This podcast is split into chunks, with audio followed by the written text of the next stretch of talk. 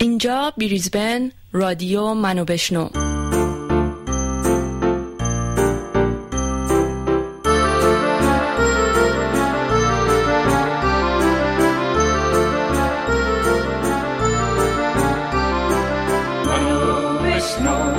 کلام از زندگیست، منو بشنو که مرامم زندگیست.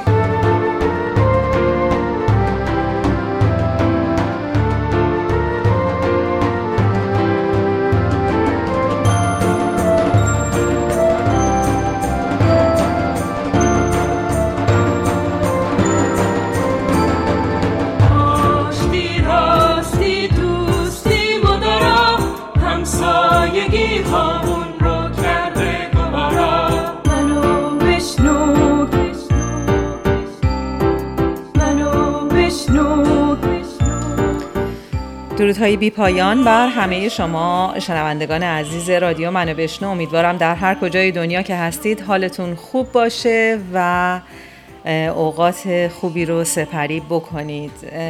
در برنامه امشب رادیو منو بشنو قصد داریم تا در رابطه با مسائل اتفاق افتاده در اوکراین و حمله روسیه به اوکراین صحبت بکنیم، ولی از جنبه دیگر، از جنبه دیدگاه تاریخی این مسائل رو بررسی خواهیم کرد و همینطور شخصیت ولادیمیر پوتین رو کمی بررسی خواهیم کرد و در خدمت کارشناسان محترم برنامه خواهیم بود.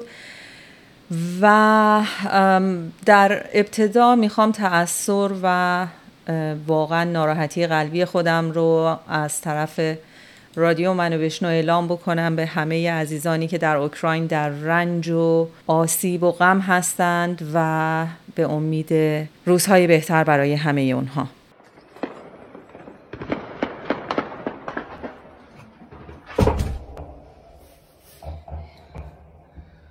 Обстреляли проспект Победы в районе метро Берестейской. Блокпост воинская часть.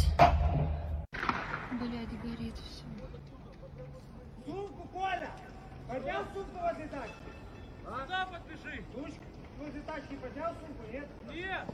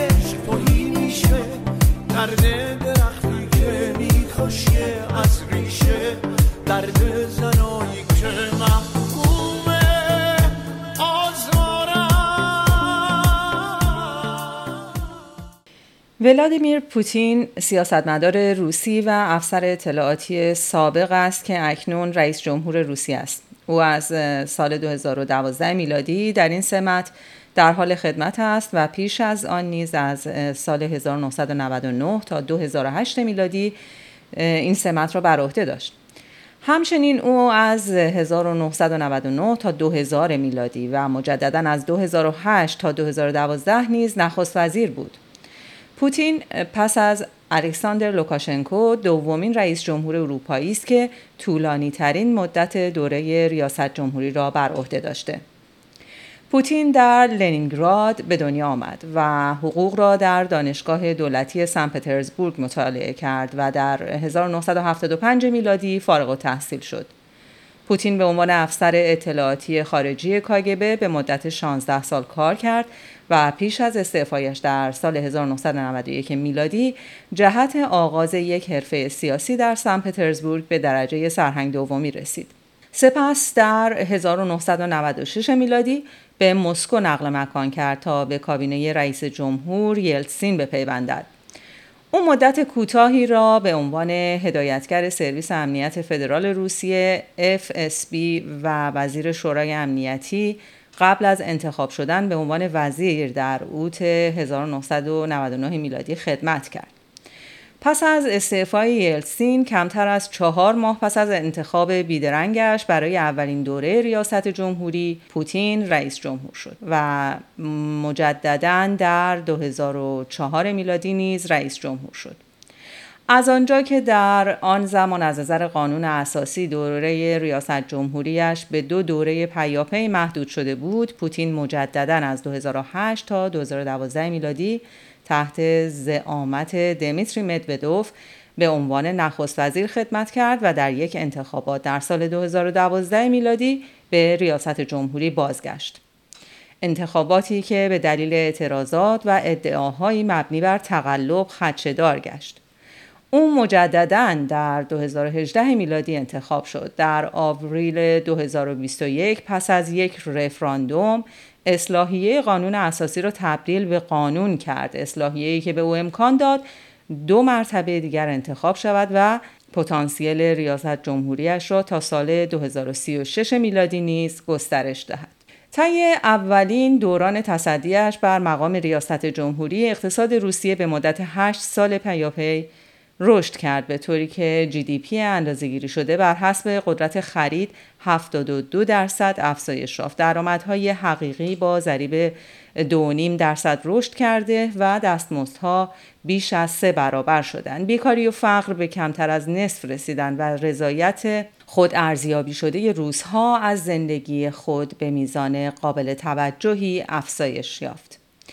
این رشد نتیجه این موارد بود: افزایش 5 برابری در قیمت نفت و گاز که عمده صادرات روسیه را تشکیل میده، بازیابی از رکود پساکمونیستی و بحران‌های مالی، افزایش سرمایه‌گذاری خارجی و سیاست‌های محتاطانه اقتصادی و مالی.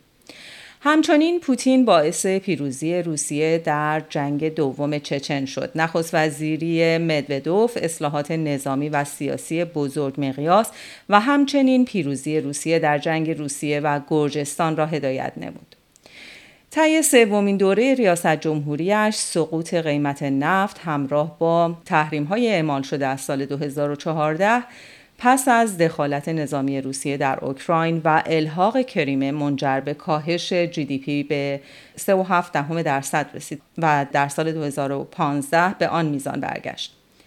گرچه که اقتصاد روسیه در 2016 میلادی رشد 0.3% را در GDP تجربه نمود، سایر توسعه ها تحت زعامت پوتین شامل این مواردند: ساخت خط لوله، ترمیم سامانه ناوبری ماهواره‌ای گلوناس و ایجاد زیرساخت‌های رویدادهای بین‌المللی چون المپیک زمستانی 2014 در سوچی و جام جهانی فوتبال 2018 و پوتین دستور حمله تمام عیاری را بر اوکراین در سال 2022 در فوریه اعلام کرد.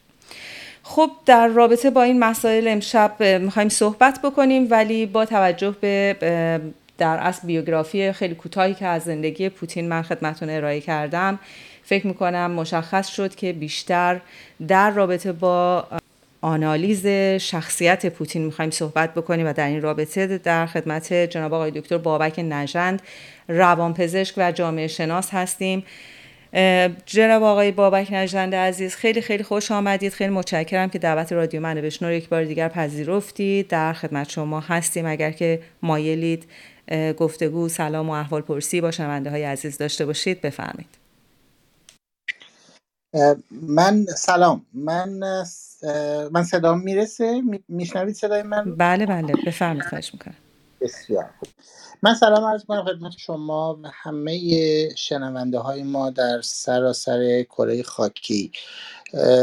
امیدوار هستم که این بحث یک نوری بتابانه بر رفتارشناسی این شخصیت که ما الان باش سر و کار داریم، دنیا باش سر و کار داره و خب کاری کرده که ظاهراً خیلی ها رو حیرت زده کرده و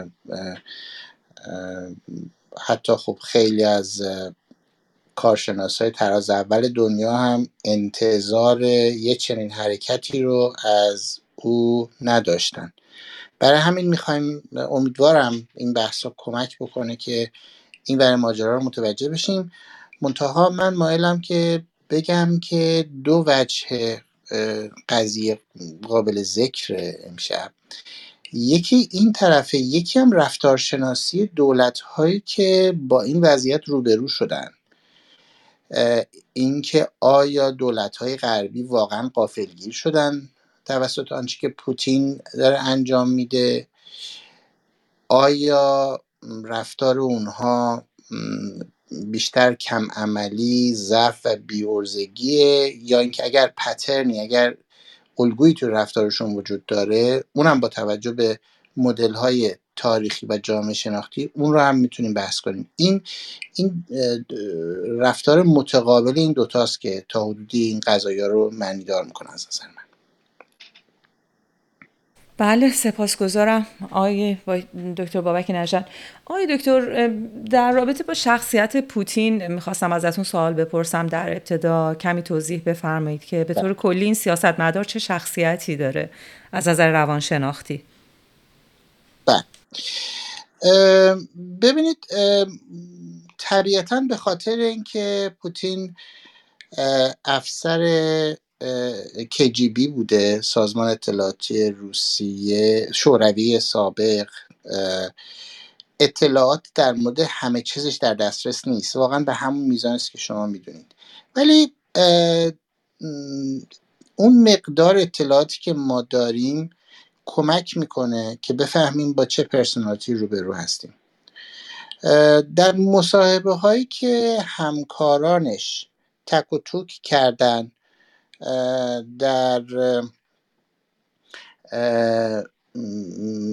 در بعد از به قدرت رسیدنش در سالهای اول و در مورد شخصیتش در زمانی که افسر ارشد اطلاعاتی KGB در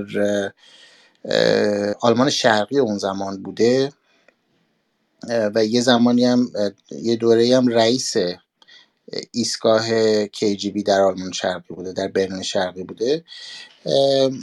ما میدونیم که یک معتقد دو آتشه و کاملا متعصب حزب کمونیست و سیستم اتحاد جماهیر شوروی بوده، به گونه‌ای که حالا حتی افسرهای KGB همکارانشون گاهی میشستن دور هم و یه ذره نقونق میکردن درباره سیستم، جلو او احتیاط میکردن چون تورشون در میامده. نکته دیگه اینه که ما میدونیم که او تیپ شخصیتی بسیار خودشیفته‌ای داشته و هویت خودش رو از اول با هویت اون سیستم ابرقدرتی شوروی گره زده بوده، به گونه‌ای که دو تا حادثه ضربه بدی به لحاظ روانی بهش میزنه. حادثه دوم سقوط شوروی بوده که اون زمانی بوده که خودش قدرت داشته، ولی حادثه اول در زمانی بوده که او هنوز افسر اطلاعاتی بوده و اون کیس اولگ گوردیفسکی بوده.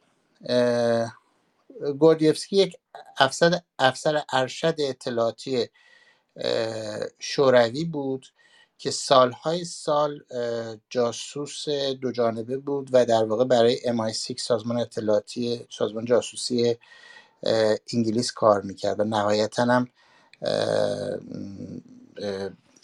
پناهنده شد به غرب و هنوز هم زنده از 80 سالشه گوردیفسکی. کیس گوردیفسکی برای شوروی سابق و برای KGB آبروریزی خیلی بزرگی بود و اینطور حتی در یک کتابی که من اخیراً میخوندم که درباره کیس اولگ گوردیفسکی بود ذکر شده که او چون توی آلمان شرقی کار میکرد و تو حوزه بود. البته گوردیفسکی افسر آلمان شرقی نبود، افسر KGB در اونجا نبود، در دانمارک بود، ولی ضربه روانی بدی ظاهراً پوتین در اون زمان خورده بود بابت این رودستی که KGB خورده بود و بعدم البته همون سقوط اتحاد جماهیر شوروی. این نشون میده که ما با یک شخصیت خودشیفته‌ای سر و کار داریم که شکست‌های ملی و یا میهنی، شکست‌های ایدئولوژیک، چیزهای شبیه به این برای اینجور شخصیت‌ها شخصی میشن، پرسونالایز میشن. اینا میتونن همه چی رو شخصی کنن. برای اونها این یک ضربه به حوزه منشونه. وقتی اتفاقاتی شبیه به این میفته، افرادی که با این ایدئولوژی ذهنشون رو مرج کردن، کاملا وصل کردن، دچار گریف، دچار مراحلی از سوگواری میشن. مرحله اول گریف شاک اند دینایاله، هم شوکه و هم انکار. فرد دوست نداره باور کنه چه اتفاقی افتاده. بعد از اون خشمه، خشم از این که چرا این اتفاق باید برای من بیفته.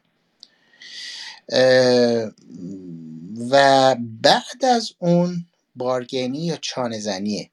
فرد میخواد سعی کنه به نوعی سطح ضربه رو بیاره پایین و نشون بده که قضیه به اون شدت هم نیست و درست میشه، تموم میشه، مشکلی نداره.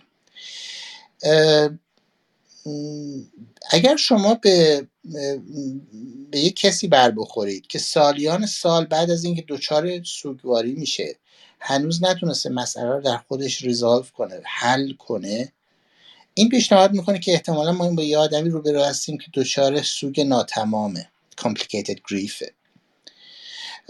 و آدمایی که دچار complicated grief هستن اگر شخصیت خودشیفته نابالغ داشته باشن ممکنه دست به رفتارهایی بزنن در یک جایی که خشم خودشون رو تخلیه بکنن اگر نتونن مسئله رو، گریف رو حل بکنن. تو مرحله بارگینینگ یا مرحله چانه زنی، اگر یک کسی که قبلا با این فضا که من افسر ارشد و یا آدم قابل ملاحظه‌ای در یک سیستم، در یک ابرقدرت هستم، به یک باره اونو با این موضوع رو برو کنن که تو فقط افسر اطلاعاتی بودی توی سیستم در حال فروپاشی، چیزی که ما اخیراً میدونیم.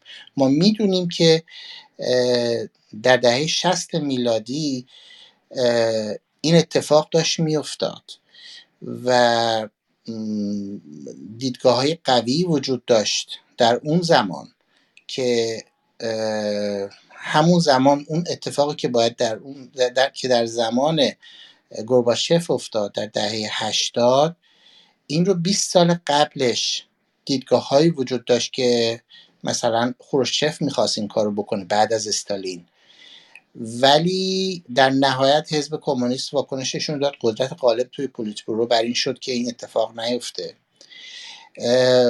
وانمود میشد که این سیستم مستحکمه، ولی از همون زمان کسر بودجه وحشتناک شوروی شروع شد و خب به جایی رسید که این آخر ریزش نیرو خیلی شدید و نگران کننده بود براشون. شوروی حتی پول گندمش هم نداشت درست حسابی بده، بخره. یه چنین آدمی دچار سوگ ناتمام میشه، یک باره از تصور شکوه میره به سمت این باور که ما چیزی نداریم و چیزی نیستیم. حالا اینا بک‌گراند شخصیت این آدمه. برگردیم ببینیم که این شخص وقتی که در معرض محرک‌های اجتماعی قرار بگیره، با این سوگواری که داره و شخصیت خودشیفتهش چه اتفاقی براش میفته؟ افرادی که شخصیت خودشیفته دارن، خودشیفته اگر جنبه‌های نابالغ داشته باشه و قبول کنیم که چنین چیزیه، این افراد همواره یک آمادگی این که دوچار خودگنده‌بینی باشن، دوچار گراندیوزیتی باشن رو دارند. خب کسی که خودگنده‌بینی داره چگونه میتونه این خودگنده‌بینیش تبدیل به بیماری نشه؟ اون زمانی است که دائما از محیط اطرافش یک فیدبک هایی بگیره که اونو اصلاح کنن. یعنی این که ما میبینیم بسیاری از سیاستمدارایی که در دنیای غرب هم هستن این خودگنده‌بینی‌ها رو ممکنه داشته باشن، ولی به خاطر سیستمی که دائما به اونا فیدبک میده، think tank ها، اتاق های فکر که دورشون وجود داره و احزاب مخالف اپوزیشن قدرتمند و خلاصه ساختار دموکراتیک، وقتی میخوان بر مبنای این افکار خودگنده‌بینانه برن به سمت اون فول بلون گراندیوزیتی یا خودگنده‌بینی همه جانبه، در همون زمان فیدبک های محیطی اصلاحش میکنن. قبلا هم توی یه برنامه دیگه ای صحبت کرده بودیم که مغز انسان با فیدبک کار میکنه. اگر شما سیستم فیدبک رو حذف کنید، مغز انسان فیدبک نگیره از محیط اطرافش، اون زمانه که یواش یواش سیستم شناختی مغز انسان دچار انحراف میشه، میره به سمت هایی که یواش یواش داوری مشکل میشه.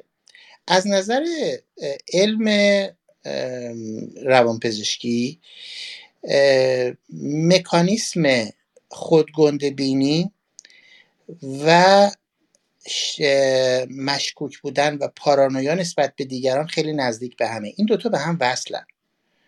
یعنی اینکه آدم خودگنده‌بین بسیار آمادگی داره که نسبت به دنیای اطراف مشکوک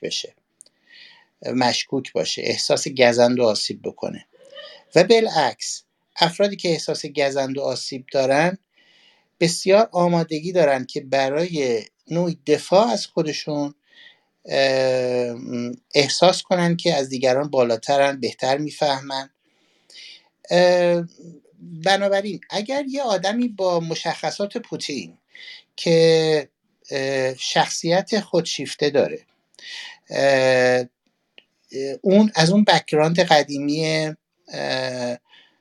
اعضای و سوی ناتمام از دست رفتن اون شکوه و قدرت بیرون اومده، الان تبدیل شده به حاکم یک کشور ورشکسته، وارد سازمان یک نظام جهانی میشه که بالا رفتن از پله‌هاش کار سختیه. اگر مکانیزم‌های فیدبک در چنین سیستمی حذف بشه، اون وقت مغز این فرد این آمادگی رو داره که دوچار هم خودگنده‌بینی بیش از حد، هم پارانویا و بدبینی و شک و تردیدهای عجیب و غریب نسبت به دنیای خارج بشه. این اتفاقی است که برای حاکمین کشورهایی میفته که از ساختار اولیگارکیک موفق میشن خودشون رو برسونن به ساختار دیکتاتوری. سیستم اولیگارکیک مثل یه سندیکا عمل میکنه. یعنی یه عده آدمن که با همدیگه مثل کارتل های مواد مخدر مثلا دور هم جمعن، در عرض هم دیگه هستن. درسته که یه نفر اداره میکنه اون سیستمو، ولی قدرت بینشون در داخل اون سیستم پخشه. در زمان شوروی، در تمام زمان شوروی، البته زمان استالین و تا حدودی بخش‌های زیادی شد ندید بگیریم، ولی در بقیه دوره کمونیست‌ها و همینطور در سالهای تا سالهای اولیه در گورباچوف، یلتسین و بعد تا سالهای اولیه پوتین، سیستم روسیه همچنان اولیگارکیک بود. یعنی یه عده اولیگارش که یک باره به همه چی رسیده بودن، اموال کشور رو ضبط کرده بودن، یه چیزهای میلیون دلاری رو با قیمت $1 مثلا براش خریده بودن. اینا قدرت رو داشتن. پوتین سرانجام موفق شد اینها رو حذف کنه. شما میبینید حلقه یاران اولیش یا کشته شدن یا به زندان افتادن یا فرار کردن. حتی اونها هم که فرار کردن یه عده‌شون باز ترور شدن بعدن. و بعد از اون بود که پوتین به خاطر این شخصیتش کاملا آمادگی من چون متکلم بحثم یه موقع فکر کنم شاید قطع شده، من نمیدونم. بله صداتون بله کاملا هست. من سعی میکنم که اینو تمومش کنم این بخشو، چون فکر میکنم ربط دادنش با شرایط جدیدم خودش زمان میخواد. توضیح میدم که باز این کافی نیست برای اینکه یک دیکتاتوری تبدیل بشه به یک آدم عجیب و غریب غیر قابل پیش بینی. یه اتفاقای دیگه هم باید بیفته که افتاد. حالا دیکتاتور ما یک آدم خودشیفته ایست که دوچار سوگ ناتمام، دوچار آسیب تروما دیده بابت اینکه اون شکوه و جلال رفته، که برای یک آدم که خودشیفته است معناش تحقیره. آدم خودشیفته خیلی راحت احساس تحقیر شدگی میکنه. یعنی اینکه خب میشه به صورت خودمونی گفت آدما وقتی احساس آسیب میکنن که یه نفر پا رو دومشون بذاره، و در اصطلاح من خودشیفته ها دومشون 100 متره، یعنی شما از هر طرف رد شید یه جوری پاتون میره رو دوم اون فرد و اون فرد احساس تهدید میکنه. بعد حالا ببینیم این دیکتاتور ما تو چه شرایطی قرار گرفته. شما به صورت خلاصه ذکر کردید که چه اتفاقاتی افتاد در سالهای اخیر که این فرد احساس این کرد که درآمد رفته پایین. شوروی به عنوان روسیه به عنوان یک نیرویی که قدرت اصلیش، کشوری که قدرت اصلیش از فروش مواد خامه، نفت و گاز، نه تنها با کاهش درآمد روبرو شد که در دورنمای اقتصادی دنیا سوخت‌های فسیلی رو به افولند. بنابراین پیشبینی خوبی درباره این موضوع نمیشه. به لحاظ اجتماعی در جامعه زندگی میکنیم و یعنی او در جامعه قدرت داره که ساختار هنوز بسیاری از افراد، نه حالا همه، ساختار قهرمان پرور دارن. این روسیه هنوز یه عده آدمای قهرمان پرور ارتدوکس دارن که پوتین روی شانه های اونا وایساده.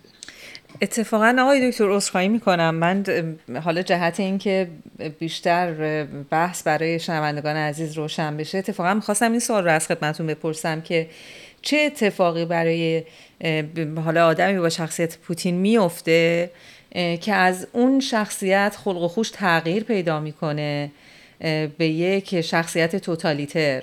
حالا میخواستم این رو سوال بکنم که آیا تاثیر جامعه روسیه بر این آدم بوده یا اینکه بسته به نوع حاکمیتش بوده که به این سمت پیش رفته حاکمیتش. خیلی متشکرم که شما دارید این سوال من رو پاسخ میفرمایید. بفرمایید، ببخشید که من شما رو قطع کردم. خواهش می‌کنم. برای اینکه اینا در اینکه یه شخصیت اینطوری خلق میشه، مجموعه ای از عوامل بک‌گراند شخصیتی فرد، مشکلات یا اتفاقاتی که توی بک‌گراند زندگی اون فرد افتاده که دربارش صحبت کردیم، حداقل اون مقدارش که ما میدونیم، اون مقدارش که من شخصا میدونم و علنی شده، به علاوه این اتفاقاتی که بعدن افتاده، یعنی این فرد اومده حالا نیروهای اولیگارک دورور خودش رو هم حذف کرده، تبدیل به یک دیکتاتور در رأس سیستم شده و بعد آمده و یک دفعه توی شرایطی قرار گرفته که میتونسته بارگینینگ یا به اصطلاح جرزنی رو شروع کنه برای اینکه سیستم رو برگردونه به شوروی سابق. طبیعیه که او به صورت خودکار میره سراغ این کار. البته او نمیتونه ذهنش قبول کنه که اون شوروی در همون زمانش هم اون چیزی که اون فکر میکرده نبوده. اون یک کسی بوده با یه باورهای بزرگ شده. توضیحش اینه که اون دستورالعمل‌ها و باورهایی که ما در جوونیمون باش و بچگیمون باش بزرگ شدیم، اونها قدرت زیادی دارن، ولو اینکه امروز آمار و اطلاعات بیارن بذارن جلوش بگن که اون زمان که تو فکر میکردی اینجوریه شوروی در حال افول بود، او چون دستورالعمل‌های اولیه که رفته تو ذهنش این چیزهاست، سخت میشه اینها رو از ذهنش در آورد. و اما حالا این آدم میاد با این پدیده روبرو میشه. یک، به لحاظ اجتماعی اجتماع قهرمان پروره، هرچند نسل نوین روس ها نسل متفاوتی هن، میبینید که خب الان در 48 ساعت گذشته بیش از 2000 نفر رو توی روسیه بازداشت کردن به دلیل تظاهرات ضد جنگ کردن، ولی با این حال واقعیت اینه درصد قابل ملاحظه‌ای از جامعه روسیه هنوز همون روس‌های ارتدوکس، یعنی خودشون رو نژاد اسلاو برتر میدونند. یک اندیشه شبه فاشیستی هنوز در اونها وجود داره و خب پوتین هم ثابت کرده که رهبر پوپولیسته و این نیروها رو میتونه به حرکت دراره و وقتی این نیروها هم قدرت دارن که با توجه به نوع شخصیت یه همچی کسی دائما فیدبک های مثبت بهش بدن، حتی وقتی اشتباه میکنه دورش جمع بشن تحسینش کنن. بنابراین میبینید که یه چنین کسی وقتی در رأس یک همچی هرم قدرتی قرار میگیره، نوع اینتراکشن یا ارتباط متقابلی که با جامعه خودش داره تبدیل میشه به یه سیکل معیوب که این سیستم رو از واقعیت هرچه بیشتر آیسولیت میکنه، دور میکنه. به همین دلیل این فرد محروم میشه از این که واقعیت ها رو ببینه. بعد حقایق اقتصادی که شما ذکر کردید، یعنی او در حالی که خودش رو یک رهبر صاحب رسالت میدونه و یک درصد قابل ملاحظه ای از نیروهای اجتماعی هم تحسینش میکنن تو این زمینه، در عین حال میبینه که به لحاظ اقتصادی روسیه منابع اصلی درآمدیش محدوده و در آینده هم تهدید میشه. درسته که در روسیه سرمایه گذاری انجام شده، ولی واقعیت امر اینه که روسیه نتونست چندان صنعتی تر بشه. آخه حیرت آوره که بعد از این همه سیاست درهای باز اقتصادی، روسیه هنوز اقتصادش یه چیزی بوده 80% ایتالیاست، یعنی که هنوز اقتصاد خیلی کوچیکی داره با مثلا دومین ارتش قدرتمند جهان بودنش. و به لحاظ سیاسی هم پوتین و روسیه هیچ وقت دیگه باش مثل یک ابرقدرت رفتار نشد. این برای پوتین به لحاظ شخصیتی به نظر میاد صدمه آسیب شدیدی بوده. بارها و بارها ما دیدیم در سخنرانی هایی که پوتین کرده و در اظهار نظرش در طول این سالها اعتراض کرده که شما با ما مثل یه شریک معادل رفتار نمی کنید.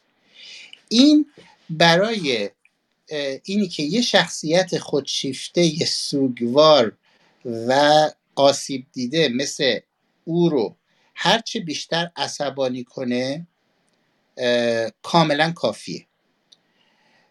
این رو علاوه کنید به این که کسی مثل پوتین وقتی که این پرسونالیتی و این شخصیت رو داره در کنار خودگنده بینیش روز به روز مظنونتر و مشکوکتر میشه نسبت به دیگران، یعنی هر حرکت رو تهدید نسبت به خودش میبینه. من نمیخوام بگم که اتفاقاتی که افتاده واقعا هیچ تهدیدی نبوده، یعنی اینم ساده دلیه که بگیم این که مثلا فرض کنیم کشورهای غربی عده زیادی از این کشورهای اقماری روسیه رو به ناتو راه دادن، این هیچ تهدیدی برای کسی مثل پوتین نبوده. ولی برای یک کسی مثل او راه حل‌ها بر پایه تئوری توطئه طراحی میشن، یعنی او احساس میکنه که یه توطئه خیلی خطرناکه و او میبایستی که یه کاری در این باره بکنه. اگر که اینجا فرصتی بود بعدش من بعضی از حالات این فرد رو با هیتلر مقایسه بکنم، هم کمک خواهد کرد که بفهمیم الان چه کار کرده و این تو تاریخ سابقه داشته و هم حرکت‌های بعدیشو بتونیم تا حدودی پیش‌بینی کنیم. البته ما نسبت به زمان هیتلر اثر بازدارندگی سلاح هسته‌ای رو داریم، بنابراین احتمالش کمتره که یه اتفاق خیلی اونجوری بیفته، ولی رفتارهای این فرد رو پیش‌بینی بکنیم کاملا ممکن تره.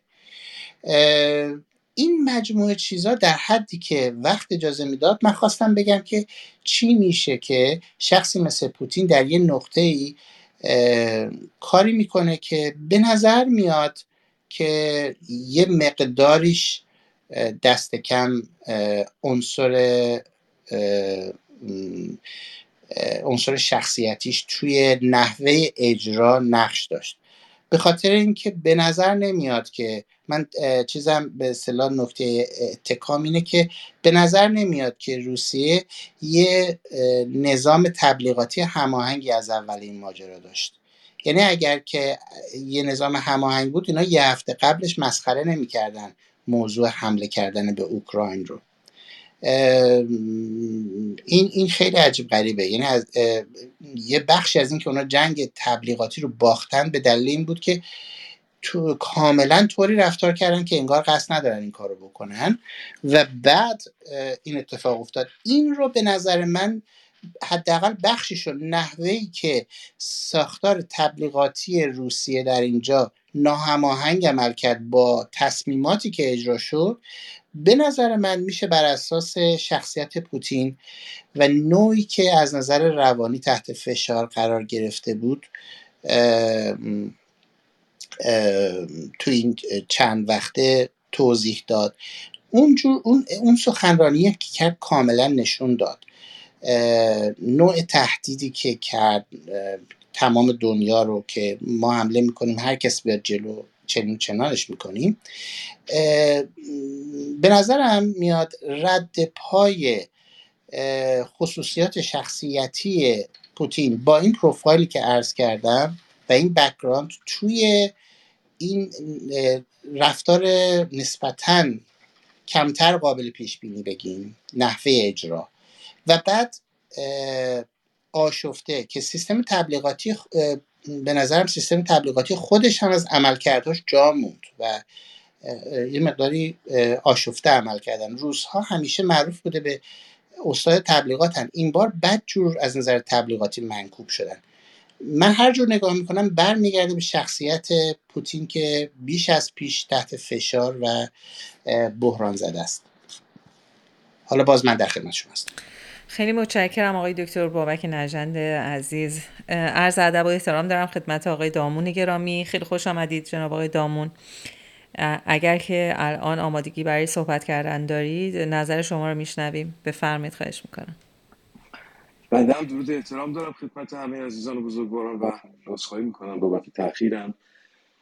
خدمتتون عرضم که خوشحال میشدم صحبت‌های جناب آقای دکتر بابک رو میشنیدم. البته دیروز هم که ما اتاقی داشتیم مباحثی رو به صورت خیلی خیلی مختصر در ارتباط با تایتل شما مطرح شد و خب بحث خیلی جالبیه و به نظرم میاد که در کنار اینکه حالا این نیاز به تخصص داره که ما بتونیم هم تخصص، همین که شما به حال ابزارهایی که داری و اون سمپل هایی رو که داری از رفتارهایشون قطعا باید بری اونو تطبیق بدی با شناختی که نسبت به حالا علم روانشناسی داری که اونها رو به عنوان یک سری الگوها میشناسی و بعد به نمونه‌هایی از رفتارهای خاص آقای پوتین رو بیاری در فرمولا قرار بدی، بتونی نتایجی بگیری که خب این از تخصص و از نگاه من کم به دور هست. ولی اون بخشی رو که در مورد رفتاری که اتفاق افتاد و جامعه جهانی در تقابل با این موضوع با چه صحنه‌ای روبرو شد،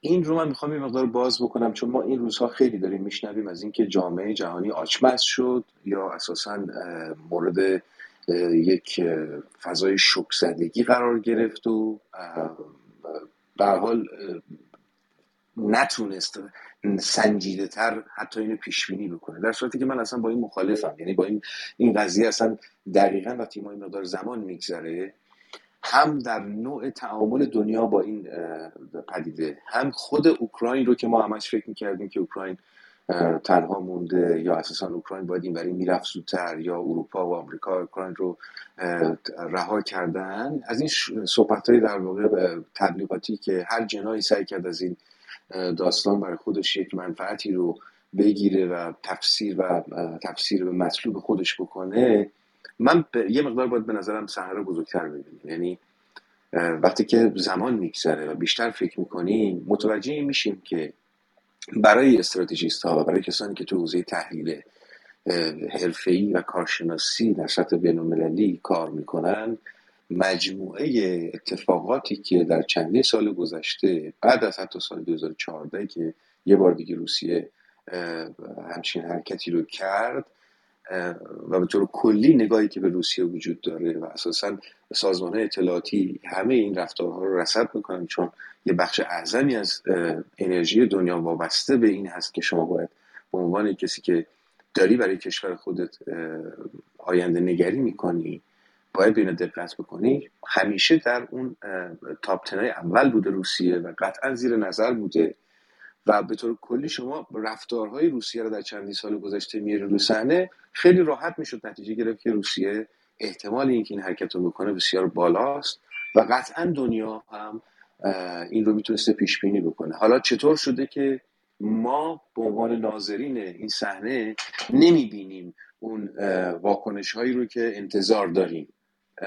من فکر میکنم که مقدار زمان لازمه تا ببینیم، زمان لازمه که تا درک بکنیم، که متوجه بشیم که آیا واقعا روسیه برنده این داستانه یا روسیه وارد یک بازی شده که چون میدونستن وارد این بازی میشه، صحنه‌ها به گونه دیگه‌ای چیده شده که منفعت‌ها به شکل دیگه‌ای برده بشه. شما فضای دنیا رو که الان ما نگاه میکنیم، یکی از بحثایی که مطرح میشه اینه که به هر حال رئالیستان بیان میگن که آقا شما همیشه باید متکی به خودت باشی و اتکای به نهادهای نظامی، یعنی برون سپاری امنیت کشور به بیرون از کشور مثلا فرض کنید غلط است، اگر اوکراین علمی کرد فلان میشد، بلمی کرد فلان میشد، در شرطی که در دو تا چهار تای تحلیل استراتژیک شما متوجه این داستان میشدی که حساسیتی که به طور کلی به پیشروی ناتو نسبت به روسیه وجود داشت و اساساً نگاهی که حالا قطعاً مطرح شد که نوعی نگاه تزاری که پوتین داره به اون بحث توسعه طلبی، همه اینها میتونست مشخص بکنه که حتی اگر شما به غیر از اوکراین سمت مثلا فرض کن سوئد یا کشورهای دیگه هم میرفتید، شاید این اتفاق برای روسیه میافتاد و عملا شما شاهد همچین صحنه آرایی می بودید. اما وقتی که شما همچین پروژه‌ای رو داری، شما به عنوان دنیای بین‌الملل چیکار میکنی؟ وقتی مطمئن هستی که یک کشوری میاد این کارو میکنه، چیکار میکنی؟ سعی میکنی که اول بتونی جلوشو بگیری، ولی وقتی که از منطق ژئوپلیتیک و شرایط اینجوری جلوه میکنه که این اتفاق میافتاد، اون وقت چیکار میکنی؟ کرونا رو داری، اقتصاد ضربه خورده دنیا رو داری، اهمیت انرژی رو داری، بحث انرژی‌های پاک رو که میتونه یه جورایی بیاد در واقع این هژمونی گاز روسیه رو به شکلی تعدیل بکنه رو داری که ما نگاه میکنیم میبینیم که بسیار اون پروژه ها سرعت گرفتن در چندی سال گذشته و اساسا دنیا داره میره به سمت این که این مدل وابستگی رو کم بکنه. و یه بخش دیگه‌ای هم که خیلی مهمه اینه که در فضای نفت و در فضای نفت و گاز، خصوصا نفت، که شرکت‌های آمریکایی از تکنولوژی شل استفاده می‌کنن، یه چیزی که خیلی اهمیت داره براشون اینه که قیمت نفت در یک نقطه‌ای وایسته که اون هزینه‌ای که قراره در سیستم شل ایجاد بشه توجیه پذیر باشه. یعنی اگه شما قیمت نفت در یه حد قیمتی بیاد پایین، دیگه سیستم شل پاسخگو نیست. حالا وقتی که کشورها از حیث اقتصادی نیاز به یک حرکت دارن، نیاز به یک محرک دارن، شما فکر میکنید که چه چیزی میتونه شرکت‌های اسلحه سازی رو، شرکت‌های نفتی رو که قطعاً در بسیار از کشورها جزء دونه درشت‌های اقتصاد کشورها هستن، چه چیزی میتونه این رو به عنوان محرک عمل بکنه غیر از یک جنگ؟ وقتی که اینجوری صحنه رو نگاه می‌کنی متوجه میشه که دنیا هم خیلی آچمز نشده و اساساً با اقدامات استپ بای استپ دارن روسیه رو وارد فضایی میکنن که به صورت اجماع جهانی میتونن روسیه رو به عنوان دشمن درجه یک خودشون تعریف بکنن، که این اجماع جهانی به خاطر وابستگی هایی که در حوزه گاز وجود داشت خیلی سخت به وجود میومد و این اجماع شکل گرفت. محرک ها اتفاق افتاد، نفت گرون شد. ما فکر میکنیم که نفت گرون، مثلا فرض کنید شما الان آمریکا از حیث نفتی دیگه اون آمریکای چند سال گذشته نیست که همش نیازمند به نفت و گاز باشه. داستان عوض شده. وقتی صحنه عوض میشه متاسفانه ما با بعضی از تحلیل‌ها بر اساس اطلاعات 30-40 سال پیشه و میاریم رو صحنه امروز تحلیلش میکنیم. در نتیجه من میخوام بگم که جهان در نگاه اول به نظر میاد که آجمز شده، ولی جهان قطعاً اینو پیش بینی کرده بود و مسیری رو که داره میره به نظر میاد که داره روسیه رو وارد باطلاقی میکنه و این رو داره آرام آرام به گونه‌ای که نه روسیه، یعنی روسیه حتی نمیفهمه که داره کجا میخوره. چون اگه شما به صورت مستقیم میومد حمایت نظامی میکرد یک صحنه دیگه اتفاق میافتاد، ولی الان ما داریم میبینیم که روسیه وارد یک استهلاک خیلی سنگین داره میشه. این همه ادوات نظامی هزینه داره، تحریم ها اقتصاد روسیه رو نابود میکنه. حالا قطعا شما توی تحلیل روانشناختی در واقع آقای پوتین رفتید به این سمت که آقای پوتین اصلا سیستم سیاست رو و ساختار رو بگونه چید که خودش بشه یک دیکتاتور مدرن، یعنی بشه یک سخنگو، تک سخنگوی یک کشور. دیدید که با چه بازیای قانون رو بالا پایین کردن، رفیقش معاون شد، خودش معاون ششد، هی فلان فلان فلان. از اینکه 20 ساله که ما فقط آقای پوتین رو در روسیه داریم می‌بینیم و اساساً الان داریم میریم به سمت اینکه در واقع یک تزار دیگه، یعنی کلا هست تا برود. شما بعد به عنوان یک جامعه جهانی چطور میتونی با همین شخصیت مبارزه بکنی؟ باید مردم اون کشور رو که خیلی پوتین رو به شکلی دوست دارند و اساساً به خاطر علاقه‌ای که به پوتین داشتن، پوتین تونست از این فرصت استفاده بکنه، چون تونست یه مقداری اقتصاد روسیه رو سامان بده. شما برای اینکه بتونی این غول رو بشکنی چیکار باید بکنی؟ باید مردمشون نسبت بهش ناراضی بکنی. یکی از صحنه‌های بدی که میتونه اتفاق بیفته که اینشون تبدیل به یک خونخوار و جنگ طلب بشه که شد. مورد بعدی این که باید اقتصاد کشور فرو بشینه که مردم ناراضی بشن، که هم شده و هم بیشتر خواهد شد. پس بنابراین خیلی فکر نکنیم که روسیه برنده بازیه چون گاز داره، چون نمیدونم فلان داره. نه، دنیا خودش رو وارد یک بازی کرد و بسیار هوشمندانه داره این بازی رو جلو میبره. البته این تحلیل بنده است، این نگاه بنده است و قطعا میتونه اشتباهاتی داشته باشه، ولی به نظر میاد که همین اتفاق داره میفته. یعنی روسیه وارد بازی بسیار خطرناکی شد که در اومدن ازش بسیار براش هزینه بره و عملا میشه گفت که اون عواملی رو که دنیا میطلبید براش که بیاد وارد مبارزه با پوتین بشه رو کامل درست و اساسی شروع کردن و دارن پیش میبرن. در خدمتتون هستم. خیلی متشکرم آقای دامون بزرگوار. آقای مجتبی واحدی گرامی، درودهای بی‌پایان بر شما. خیلی متشکرم که دعوت رادیو منو بشنو رو یک بار دیگه پذیرفتید. در خدمت شما هستیم و نقطه نظرات شما رو میشنویم. سلام به شما دوستانی که رو استیج هستن و آدینس. اینجا الان ساعت 6 صبح، من هنوز نخوابیدم.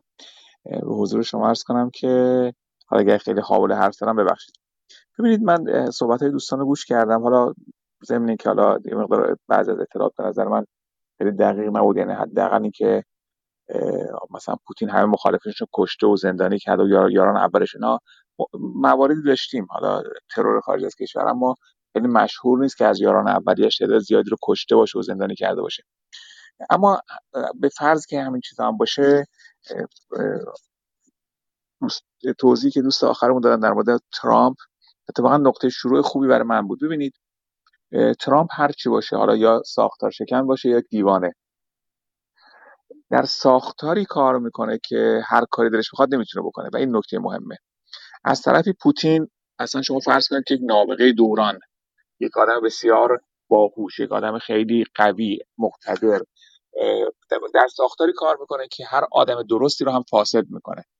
این اشکالی که ما در کشور خودمون هم داریم، بسیاری از کسانی که بعد از انقلاب به مسئولیت رسیدن و واقعا هم خودشون رو به گند کشیدن، هم کشور رو، هم دین رو، هم مردم رو، همه چی رو، آدمایی بودن که قبل از اینکه به قدرت برسن شخصی شاید آدمای بدی نبودن، اما وقتی به قدرت رسیدن که پاسخگو نیست نتیجه دیدیم. ساختار روسیه هم همینطور. ببینید امروز دیدم مدودف گفته که ما اصلا نیازی به رابطه با کشور غربی نداریم، بعد سفارتخونه‌های خارجی رو پلم کرد. ببینید دقیقاً من یه گروه تلگرامی ما داریم که بچه‌های همکلاسی سابق ما هستن، حدود 50 سال من باشون ارتباط دارم، همه جور آدم از قبل هم تو گروه‌های مختلف گفتن.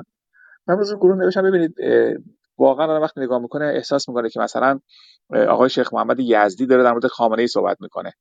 یعنی همین ساختاری که آقا خوشش بیاید، حالا با اصطلاحی که مثلا ممکنه در سیستم‌های حکومتی اونها باشه، وقتی یک نفر قدرت مطلق داره و پاسخگو نیست، یا شما فیلمی که اون رئیس سازمان اطلاعات روسیه در مقابل پوتین وایساده و میخواد حرف بزنه، همش دنبال میگرده چی بگه که آقا خوشش بیاد، آخرش هم خرابکاری میکنه، به گند میکشه، یعنی آخرش هم خود پوتین مسخرهش میکنه، میگه بهش بشین. به نظر من اینها میتونه درس برای ما باشه، تجربه باشه که در ساختاری که یک نفر قدرت مطلق باشه، برای که هر انسانی به هر انسانی مود خوب داره، مود بد داره، ممکنه مریض بشه، ممکنه به خاطر شرایط مختلف سیاسی، اقتصادی، اجتماعی دچار سرخوردگی بشه، ممکنه مدتی از اخبار دور باشه، ممکنه اطرافیانش خبرهای درست بشنوند. مشکل اونجا، این برای هر آدم ممکن اتفاق بیفته، مشکل اونجاست که اون آدم تصمیم گیر اول آخر باشه. ببینید در ساختار آمریکا ترامپ بله با خبرنگار برخورد بد میکرد، در صحبت با رؤسای جمهور سایر کشورها اونطوری که باید شاید اون پرنسیپ هایی که قاعدتا از رئیس جمهور آمریکا انتظار میرفت رو نداشت، اما همون ترامپ با همین خصوصیات اینطور نبود که هر کاری بخواد بکنه. مثلا بعضی اومدن گفتن که ترامپ اومده قضات دیوان کشور رو جابجا کرده به خاطر که تو انتخاباتش کمک کنن. دیدیم همون قضاتی که ترامپ منصوب کرده بود علیه ترامپ رای دادن یا حداقل به نفعش رای ندادن. مهم ساختار، یعنی نظر من ما چیزی که وظیفه داریم هم خودمون روش فکر کنیم، هم به دیگران بگیم، هم به مردم ایران بگیم، اینه که وضعیت همون دوتا آدمی که هر دوشون به نظر حالا رفتارشون از هر کدوم از یک جنبه آنورمال به نظر میرسه، ترامپ و پوتین، ترامپ هر کاری دلش بخواد نمیتونه بکنه ولی پوتین هر کاری دلش بخواد میتونه بکنه و نتیجهش این که میتونه دنیا رو هم با آتش بکشه. حالا اینکه ترامپ پوتین چرا این کار رو کرد میشه براش تفسیرهای مختلف کرد، اما به نظر من اصلا مهم نیست چرا این کار کرد، مهم اینه که چرا میتونه این کار رو بکنه. به گمانم اون چیزی که برای ماها باید درس آموز باشه اینه که چرا ترامپ هر کاری خواست نمیتونه بکنه، اوباما هر کاری خواست نمیتونه بکنه. درسته بی تاثیر نیستن، بالاخره رئیس جمهور آمریکا اختیارات گسترده‌ای داره، اما اینطوری نیست که هر کاری دلش خواست بتونه بکنه و هر تصمیمی بگیره بدون چون چرا اجرا بشه. در همین ساختار آمریکا دیدید که وقتی ترامپ حرف زد حتی معاونش حرفش گوش نکرد، برای اینکه احساس می‌کردن که مخالف روند دموکراسی نهادینه شده آمریکاست. اما در روسیه میگم طرف رئیس سازمان اطلاعات روسیه واسه جلوی پوتین هی تلاش می‌کنه، هی با عوض کردن جمله‌هاش سعی می‌کنه بالاخره یه جور دل آقا رو به دست بیاره. این هم چیزی که ما داخل ایران داریم. میگم دیگه اوجش حرفای امروز مدودف، دقیقاً حرفایی که ببینید من وقتی حرف مدودف رو خوندم تو این گروه تلگرامی برای بچه همکار دوستان خودم نوشتم واقعاً اگر باراش نمی‌رسیم مدودف، اگه نمی‌رسیم روسیه، هر کسی فکر می‌کنه یکی از طرف یکی از زیردستای مثلا رئیسی در مورد خامنه‌ای داره با خامنه‌ای حرف میزنه.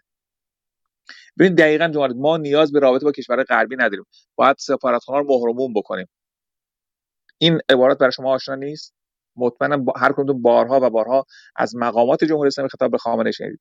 بگمونم اون چیزی که من برام مهمه اینه که چرا پوتین، یعنی مثلا روی این سوال کار کنیم، چرا پوتین خامنه‌ای، نمیدونم صدام، هر کاری خواستن میتونن بکنن، اما در مقابلش نخست وزیر انگلیس، صدراعظم آلمان، حتما صدراعظم آلمان هم اگه انواع شهوات رو داره، شهوت جنسی داره، شهوت پول داره، شهوت مقام داره، شهوت بلندپروازی داره، ولی اون چیزی که جلوشو میگیره ما باید روش فکر کنیم و به نظرم وظیفه ما اینه که در این زمینه ها هم خودمون آموزش ببینیم که به طرف دیکتاتوری نریم و هم به مردم بگیم که چرا اتفاق افتاده. و من یه جمله‌ام که خیلی ربطی به بحث صفحه نداره، به بحث اتاق نداره، ولی واقعا من حوادث اوکراین رو که دیدم و عملا تسلیم دنیا در برابر مردم اوکراین، یعنی این اتفاقی که داره میفته، من گمان میکنم که اگر مقاومت مردم اوکراین نبود، اگر مقاومت رئیس جمهور اوکراین شهردار کیف با رئیس جمهور سابق اوکراین نبود، حتما دنیا اینطور با هم متحد نمیشدن علیه پوتین. تو این روزهای اولش خیلی به جدی نمیومد، حتی صدراعظم آلمان با قطع ارتباط روسیه با سویفت مخالفت کرد، اما بعد از 2 روز پیوست. به نظرم این نشان دهنده تأثیر مقاومت جانانه و بسیار ستودنی مردم اوکراینه. ممنونم که گوش کردید و ببخشید که پرحرفی کردم. من خواهش میکنم، خیلی متشکرم آقای واحدی گرامی. اتفاقا من یک اشتراک نظری بین فرمایشات شما و آقای دکتر بابک نژند یافتم و اون هم این بودش که تأثیر جامعه، یعنی جامعه میتونه خیلی تأثیرگذار باشه بر دیکتاتور سازی و این رو آقای دکتر نژند فکر میکنم شما تشریف نداشتید اون موقع در جلسه در فرمایشاتشون گفتن. آقای دکتر بابک نژند در خدمتون هستیم، بفرمایید. خواهش میکنم حالا توضیحاتی اگر که دارید در پاسخ به دوستان بفرمایید و بعد از اون بریم به بخش دوم سوالات من که بیشمار هم هست بپردازیم. بفرمایید، خواهش میکنم. بله، من خیلی متشکرم. من به دوستانی که تازه آمدن سرور گرامی جناب آقای واحدی که من همیشه کارشون و کاراشون رو تحسین کردم سلام عرض میکنم. 2-3 نکته رو من لازمه که توضیح بدم که از زاویه تخصص خودم. یک این که ما وقتی درباره شخصیت افراد نظر میدیم و حرف میزنیم، اگر قرار باشه اون مفهوم قدیمی رو به استفاده کنیم که یک کسی یا نرماله یا مثلا کاملا ابنرمال، مثلا دیوانه است، خیلی به اشتباه میفتیم. با احترام به دوست عزیز جناب میمندی، از نظر روانپزشکی درصد زیادی از افراد در یک جایی بین نرمال و ابنرمال قرار دارن و حتی یک آدمی ممکنه از یه جهاتی نرمال باشه ولی از یه جهات دیگه ابنرمال، که البته حاصلش میشه ابنرمال، ولی بالاخره شما اگر توی یک رفتار یه سیاستمداری، یک کسی در یه جایی رفتارهای نرمال دیدید، به هیچ عنوان مفهومش نیست که این آدم کاملا نرماله، تو هر شرایطی نرمال میتونه رفتار بکنه. و بعد شما البته مثال زدید شخصیت هایی رو مثل دونالد ترامپ یا هر کدوم از سیاستمدارهای غربی. من فکر میکنم جناب واحدی توضیح دقیق و درستی دادن. ببینید، اگر که یک نظام بیمار که به مغز این افراد فیدبک نمیداد وجود نداشت در اونجا، هر کدوم از اون افراد، حتی کسایی که خیلی عاقل محسوب میشن، وینستون چرچیل یا بقیه، میتونستن تبدیل به چنین دیکتاتورهایی بشن، آقای ترامپ که صد البته. دلیل اینکه اونها اینطوری نشدن این نبود که از همه جهت نرمال بودن، از این جهت بود که در یک سیستم دموکراتیک ما انبوهی تینک تانک داریم، دورور احزاب مخالف داریم، ساختاری هست که کلی چک و بالانس توش داره و ما آدم کوچولوهایی که زمینه خودمختار شدن و دیکتاتور شدن و اینها داریم، در اون سیستم قادر نیستیم به یه همچین مسیر خود تغذیه کننده به لحاظ فکری بریم و این اساس تفکر دموکراسی بوده. حرف اینه که از این ابنرمالیتی‌ها وجود داره، در همه هست، در سیاستمدارا به خصوص زیادتره. تحقیقاتی که شده درصد اختلال شخصیت خودشیفته یا نارسیسیستیک در میان افراد موفق خیلی بالاست، به لحاظ موفق به لحاظ شغلی خیلی بالاست. دلایل مفصلی هم داره که بگذریم، الان جاش نیست. نتیجهش این میشه که اگر این افراد بیان و موفق بشن سیستم رو طوری طراحی بکنن که کنترل ارزی توش وجود نداره و سیستم عمودی بشه، اون وقت دیگه این فیدبک ها بهشون داده نمیشه، اون وقت تفکر خودشون میشه، اون وقت اونهایی که چیزی مینویسند، اون سخنرانی ها رو مینویسند دیگه بر اساس اوامر حضرت آقا مینویسند، نه بر اساس سلیقه خودشون. درباره اولیگارک ها همطور که عرض کردم، سیستمی مثل شوروی و بعد روسیه سالهای اول به سیستم اولیگارشی اداره میشد که در اون سیستم اولیگارشی کارتله، یعنی یه عده قدرتمند هستن که هیچکس تو اونا کاملا دست زور نسبت به بقیه نداره. بعد کاری که البته من فرمایش جناب وایدی رو قبول دارم، اینو باید اصلاح کنم، نه تمام کسان، ولی دانه درشت ها حذف شدن، بقیه هم حساب کار خودشونو کردن. دو نمونه از مهمترین یاران پوتین، یعنی میخائیل خودروفسکی و بوریس برزوفسکی، اینا حذف شدن. برزوفسکی حتی فرار کرد لندن، از اونجا طراحی کرد و که نیروی اپوزیشن درست کنه و به دار زده شده پیدا شد. البته کسان دیگه هم انبوهی خبرنگار اینا بودن، ولی اینا دو تا اولیگارک خیلی مهم بودن که بعد از این حذف شدن بقیه هم حساب کار خودشونو کردند و از اون به بعد سیستم سیاسی روسیه از یک کارتل به یک تراست تبدیل شده که فکر میکنم در این باره کمتر کسی شک داره. یعنی پوتین سال هاست الان دیگه احتیاج نداره با کسی جلسه بگیره و به نتیجه برسه. اون چه که من دارم میگم اینه که این سیستم ها با یه همچین دگردیسی که درشون اتفاق میفته، اون وقت زمینه برای این که اون فرد دوچار یه همچین مشکلاتی بشه فراهم میشه.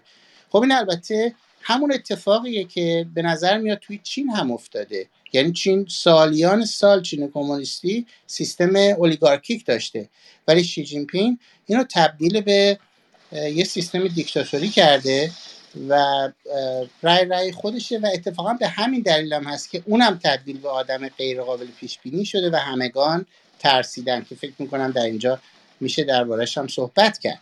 پس بنابراین بعد از همه این حرفا شکی نیست که ما اگر قراره آینده رفتارهای کسی رو پیش بینی بکنیم، میبایستی پروفایل شخصیت اون آدم رو در نظر داشته باشیم.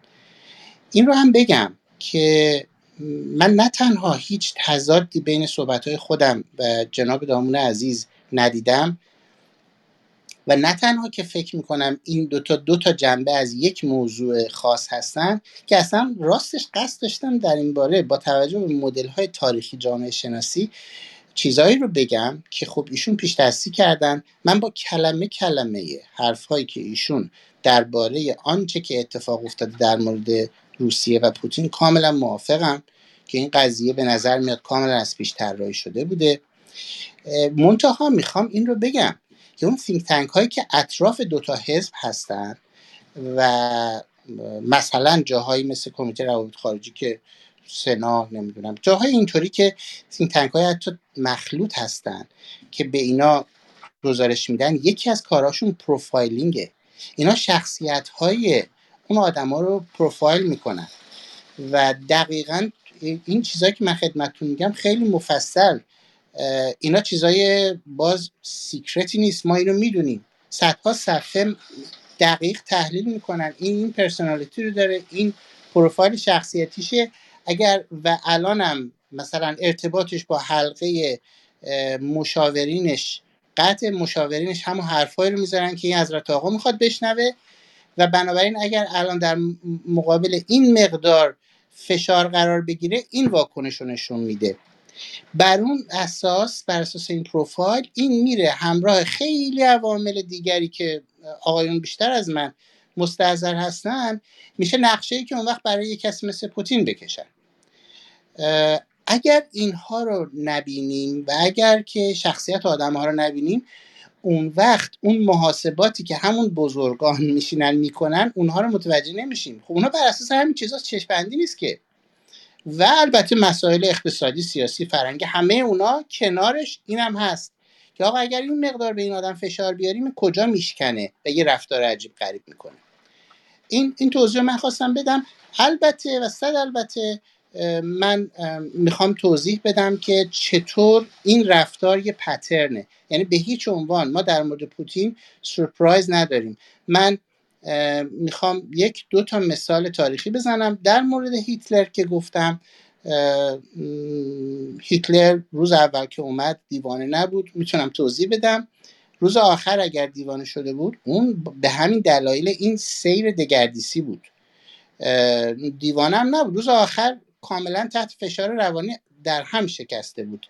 پوتین الان از نظر روانی در هم نشکسته، تحت فشار قرار گرفته و این تحت فشار با توجه به ظرفیت‌های روانی که داره و با توجه به استرسورهایی که روبروش گذاشتن باعث مشکلش در قضاوت شده. هیتلر هم قدم به قدم همین اتفاق افتاد. من الان اون چیزی رو که میخوام در مورد هیتلر توضیح بدم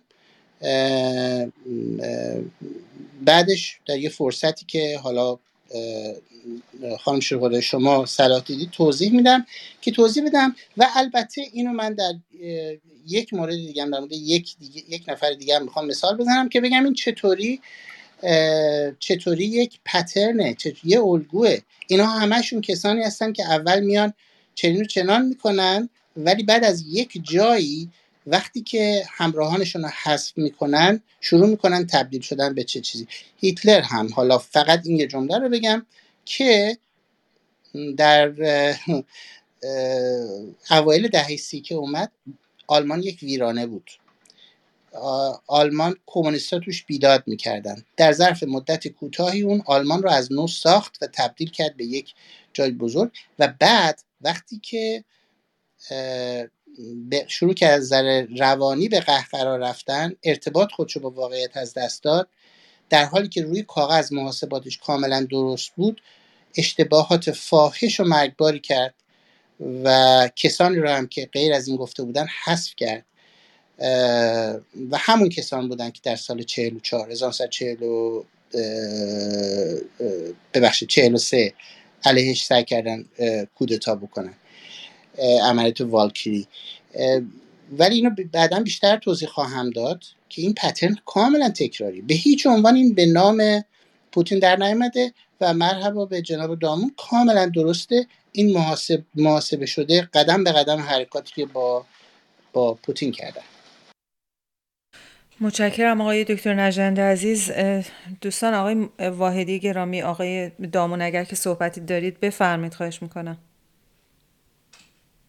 ممنونم. نه، توضیحات آقای دکتر خیلی خوب بود، کاملا بود و میگم خوشبختانه دغدغه هممون همینه که چه شده که دنیا دست افراد اینطوری میفته و اختیار، یعنی در واقع توضیحاتی که ایشون را به لحاظ تخصصی خودشون دادن، من به لحاظ تجربی من عرض کردم، همه آدم ها میتونن در معرض اینطور اطلاعات غلط، حرفایی که چه بگوییم که آقا خوشش بیاید قرار بگیرن، اما مکانیزم ها و ساختارهایی که وجود داره. ببینید من سال فکر میکنم 81 یا 82 همراه آقای کروبی رفتیم در فرماندهی نیروی انتظامی، نشست سالانه داشتن، فرماندهان انتظامی سراسر کشور بودن.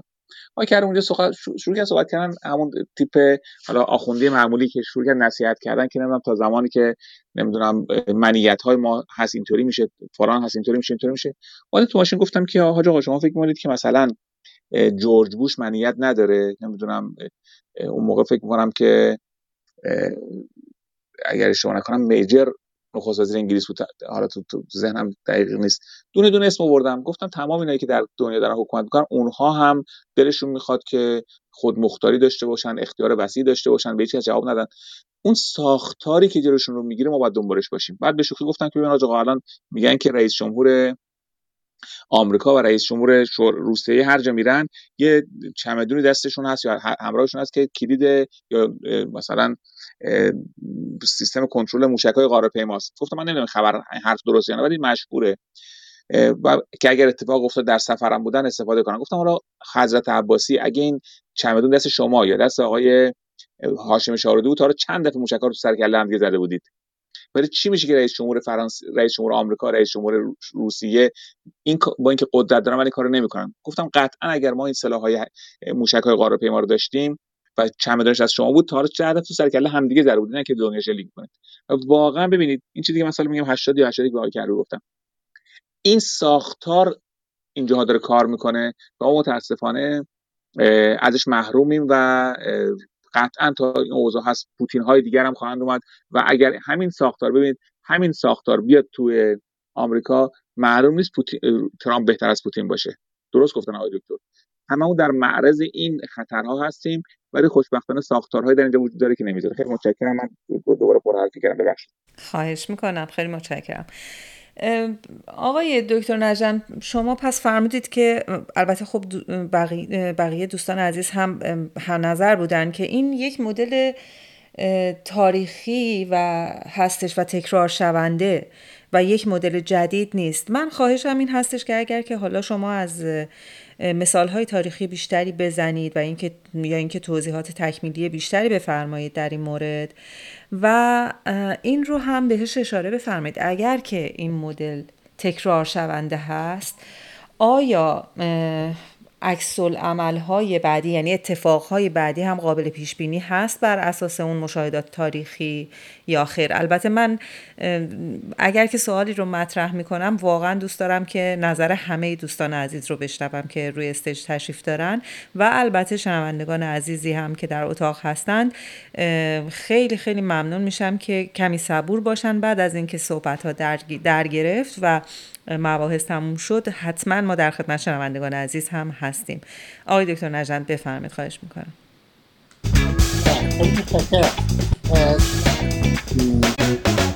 موسیقی داره پخش شد. یه لحظه چیز شد، یه لحظه موسیقی پخش شد، من اشتباهم. بسیار خوب، آیا صدای منو میشنوید؟ بله آقای دکتر، عذرخواهی میکنم. این بله این پنل من اشتباهی دستم خورد به یه دکمه‌ای و از پنل بله عذرخواهی میکنم. یه تنوعی بود وسط این بحث. بله خواهش میکنم. شما که بله ببینید هیتلر رو مثال زدن، اولش ظاهرا به نظر من بی‌شباهته. بله هیتلر یه سرجوخه سابق ارتش آلمان در جنگ جهانی اول، ولی هیتلر بین جنگ جهانی اول و دوم خیلی چیز یاد گرفت و وقتی که همراه با دوستانش مثل رولف هس و بعدها گوبلز اینا رفتن به سمت حزب ناسیون سوسیالیست و خب میخواستن قدرت رو دست بگیرن، زندان افتادن. در زندان در فکر میکنم سال 1929 بود که هیتلر نبرد من رو تو زندان نوشت. اساره تفکرشون اون سال اینا نوشتن. بسیاری از این افراد آنچه رو که بعداً انجام دادند در یه زمانی یه جایی نوشتن، کسی ندیده، کسی جدی نگرفته. در کتاب مانکامف یا همون نبرد من، هیتلر مشخصاً کمونیست ها و یهودی ها رو به عنوان دشمن بشریت و دشمن سروری نژاد آریایی معرفی کرده بود. ولی بذارید ببینیم که بعداً چه اتفاقی افتاد. هیتلر وقتی به قدرت رسید آلمان رو رینوویت کرد و آلمان کاملا بازسازی شد، از یک مملکت ویران تبدیل به مملکت مدرن شد و آلمانی‌ها یک سره و همگی پشت سرش وایسادن. سوال این بود، از 1938 هیتلر رفت به سمت جنگ تا سال 1939 که جنگ رو رسما شروع کرد. آیا هیتلر در اون زمان هیچ محاسبه‌ای نداشت؟ آیا صرفاً با یه ارتشی میخواست که کل دنیا رو شکست بده؟ نه، اونم برای خودش محاسباتی داشت و اتفاقاً روی کاغذ اون محاسبات خیلی دقیق بودن. در اون زمان بر اساس اطلاعاتی که دانشمندان هسته‌ای آلمان به هیتلر داده بودن، اونها پیش بینی کرده بودن که آلمان تا 1943 44 به بمب هسته‌ای دست پیدا میکنه. ساخت موشک بالستیک به مراحل نهاییش رسیده بود. موشک‌های بالستیک میدونید که در 1943 سرانجام اومدن وارد جنگ شدن. آلمان اولین کشور بود که اینها رو داشت. موشک‌های وی1 و بعد وی2 که همینا بودن که لندن رو هدف گرفتن، همینان که بعداً شوروی از روش موشک‌های بالستیک معروف اسکادو ساخت که بعدها به دست ایران و خیلی کشور دیگه هم افتاد. این نسل اولش هم موشک‌های اینا بودن. در اون سال آلمان در مراحل نهایی ساخت و تولید جت جنگنده بود. این جت‌های جنگنده بعداً محاسبات درست در نیامد. 1900 اواخر 1944 اواخر جنگ به صحنه آمدن. حدود یه اسکادرانشون تولید شد و بعد اون کارخونه ریز ریز شد زیر بمبارون. اما همون اسکادران تا قبل از اینکه ساقط بشن نیروی هوایی متفقین رو عاجز کرده بودن به دلیل اینکه خب اصلا جت جنگنده بود. یعنی هیتلر در این شرایط فرسنگ ها به لحاظ تکنولوژیک جلوتر از هر کشور دیگه در دنیا بود. بگذاریم از بقیه چیزهایی که داشت، کاری به اون ندارم. یک نفر که تاریخ جنگ ها رو میدونه باید مفصل تعریف کنه در این باره. هیتلر با داشتن چنین انگیزه، با داشتن جنگنده بمب‌افکن ها و تانک های پیشرفته و همینطور کشتی های جنگی، در سال 1938 به سودرلند در چکسلواکی حمله کرد، اونجا رو گرفت. دنیای غرب هیچ عکس‌العملی نشون نداد. درسته که امروز نویل چمبرلند رو متهم میکنند به بیعملی و ساده لوحی، ولی سوال اینه آمریکا برای چی واکنش نشون نمیداد؟ میگویند که آمریکا هم خیلی سیاست نگاه به درون رو داشت. در 1939 هیتلر با استالین قرارداد بست، قرارداد معروف مولوتوف ریبنتروپ، وزرای خارجه دو کشور، و این به هیتلر اجازه داد که بی سر و صدا حمله کنه لهستان رو بگیره. در حالی که روی کاغذ فرانسه و انگلیس اعلان جنگ به آلمان دادن، جرئت نکردن چه حرکتی بکنن، برای که نمیتونستن، چون هیتلر شرق اروپا رو با استالین بی سر و صدا تقسیم کرده بودن، خورده بودن. یعنی کسی که توی زندان توی کتابش نوشته بود که دشمن ما کمونیست هاست، استالین ساده لوح رفت باش قرارداد بست و بهش اعتماد کرد. 1941 هیتلر سرانجام به شوروی حمله کرد. سوال اینه که آمریکا تا این زمان هیچ کاری نمی‌کرد. آمریکا فقط تسلیحات زیادی به انگلیس میداد برای اینکه محفوظ بمونه و همینطور مواد اولیه دیگری که انگلیس نیاز داشت.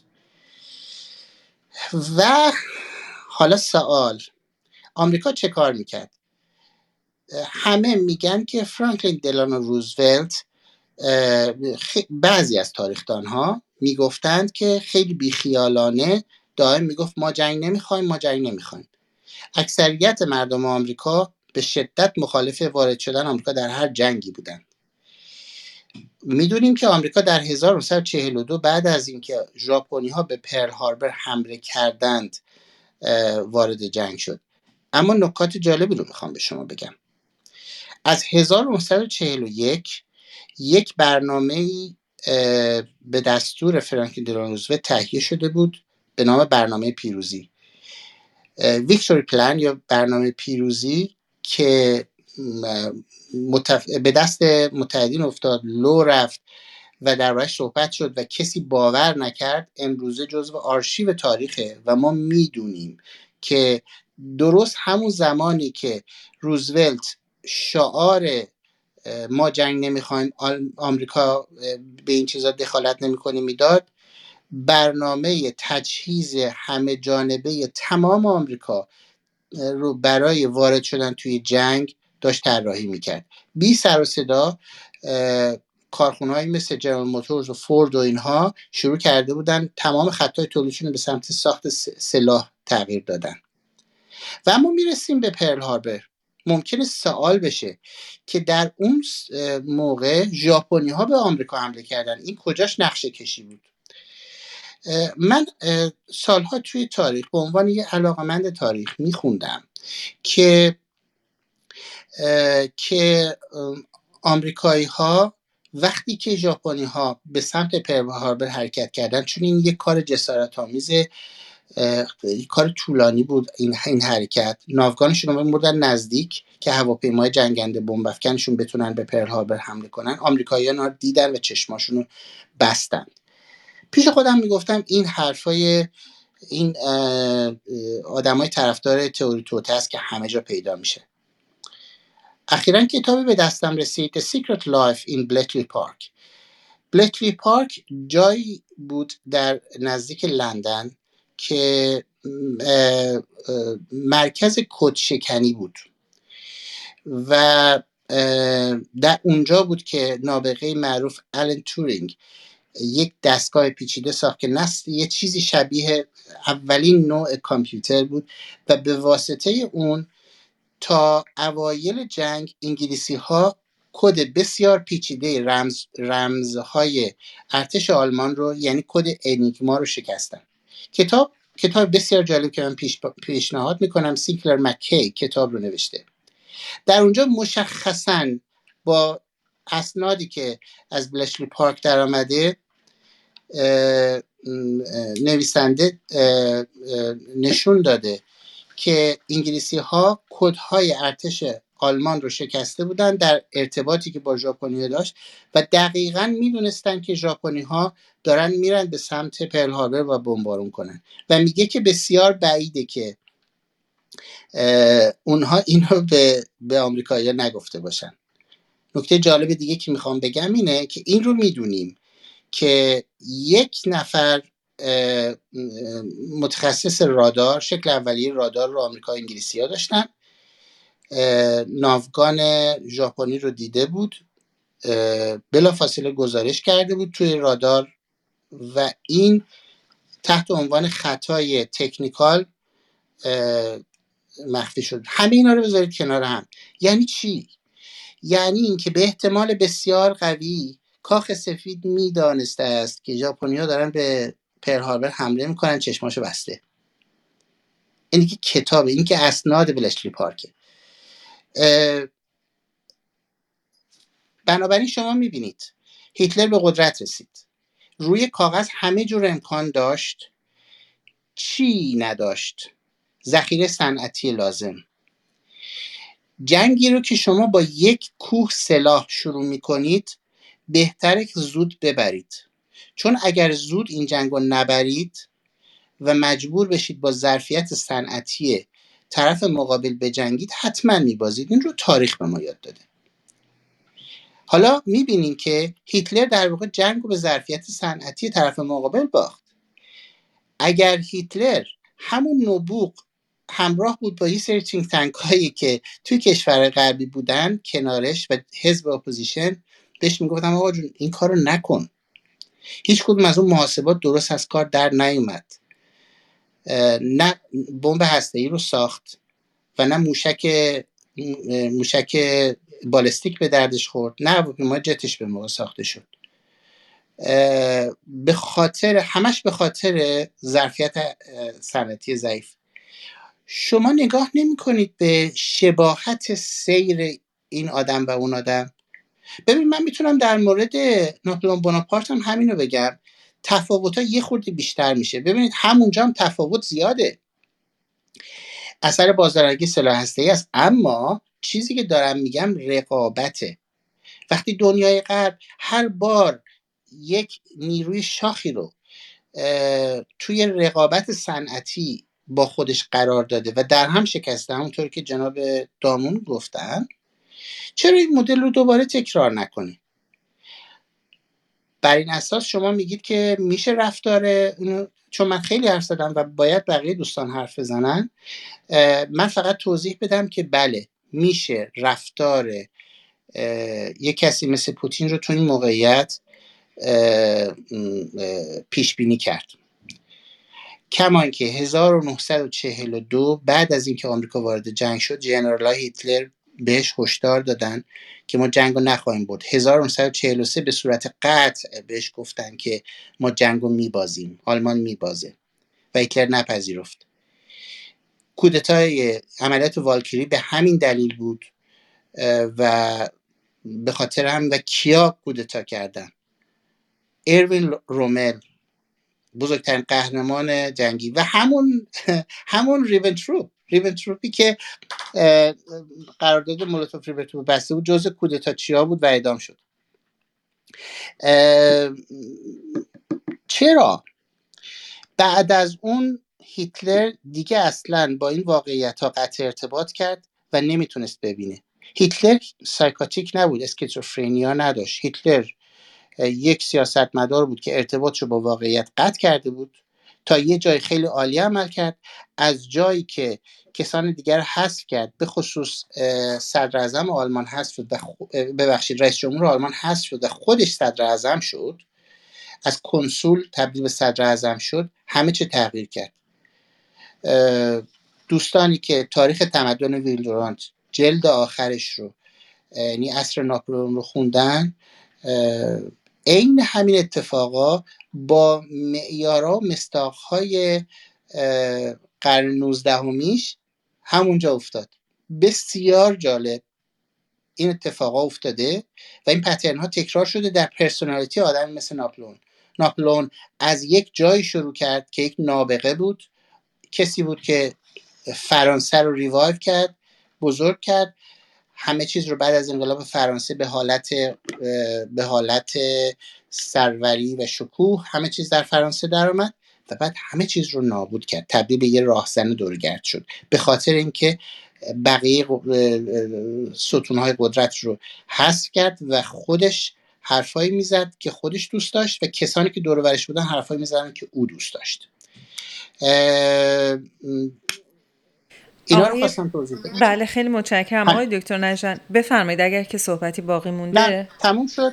من خواستم فقط مدل‌های تاریخی رو بگم، بیش از این اطاله کلام میشه، فکر میکنم که این کافی باشه. خیلی متشکرم. حالا در رابطه با این که پیش بینیتون چی هست، با توجه به اینکه این مدل یک مدل تاریخی داریم و قبلا اتفاق افتاده، آیا اصلا میشه پترنی باشه برای پیش بینی کردن؟ اجازه بفرمایید که در دور بعدی صحبت های شما بشنویم پاسخ رو. خواهش میکنم. آقای دامون یا آقای مشتبه واحدی عزیز، هر کدام که مایل هستید در رابطه با اون مدل های تاریخی که آقای دکتر نژند صحبت کردن، خوشحال میشم که نظرات شما رو هم بشنویم. میخواید اول آقای واحدی صحبت بفرمایید؟ آقای واحدی بفرمایید شما. من صحبت خاص ندارم، استفاده کردیم، توضیحاتشون کامل بود، ولی به هر حال ببینید نکته مهم در صحبتشون بود که در همه مدل‌های تاریخی هم که ارائه میشه، حالا اگر نگم همه، حد اکثر قریب به اتفاقشون همین مشکل وجود داره که آدم‌ها، یعنی ببینید آدم‌ها، بسیار از آدم‌ها شاید همین ویژگی‌ها رو داشتن اما فرصت بروز پیدا نکردن. همین چیز خودمونی که تو ایران میگیم که آب ندیده شناگر ماهری هست، اگر نه شناگر ماهریه.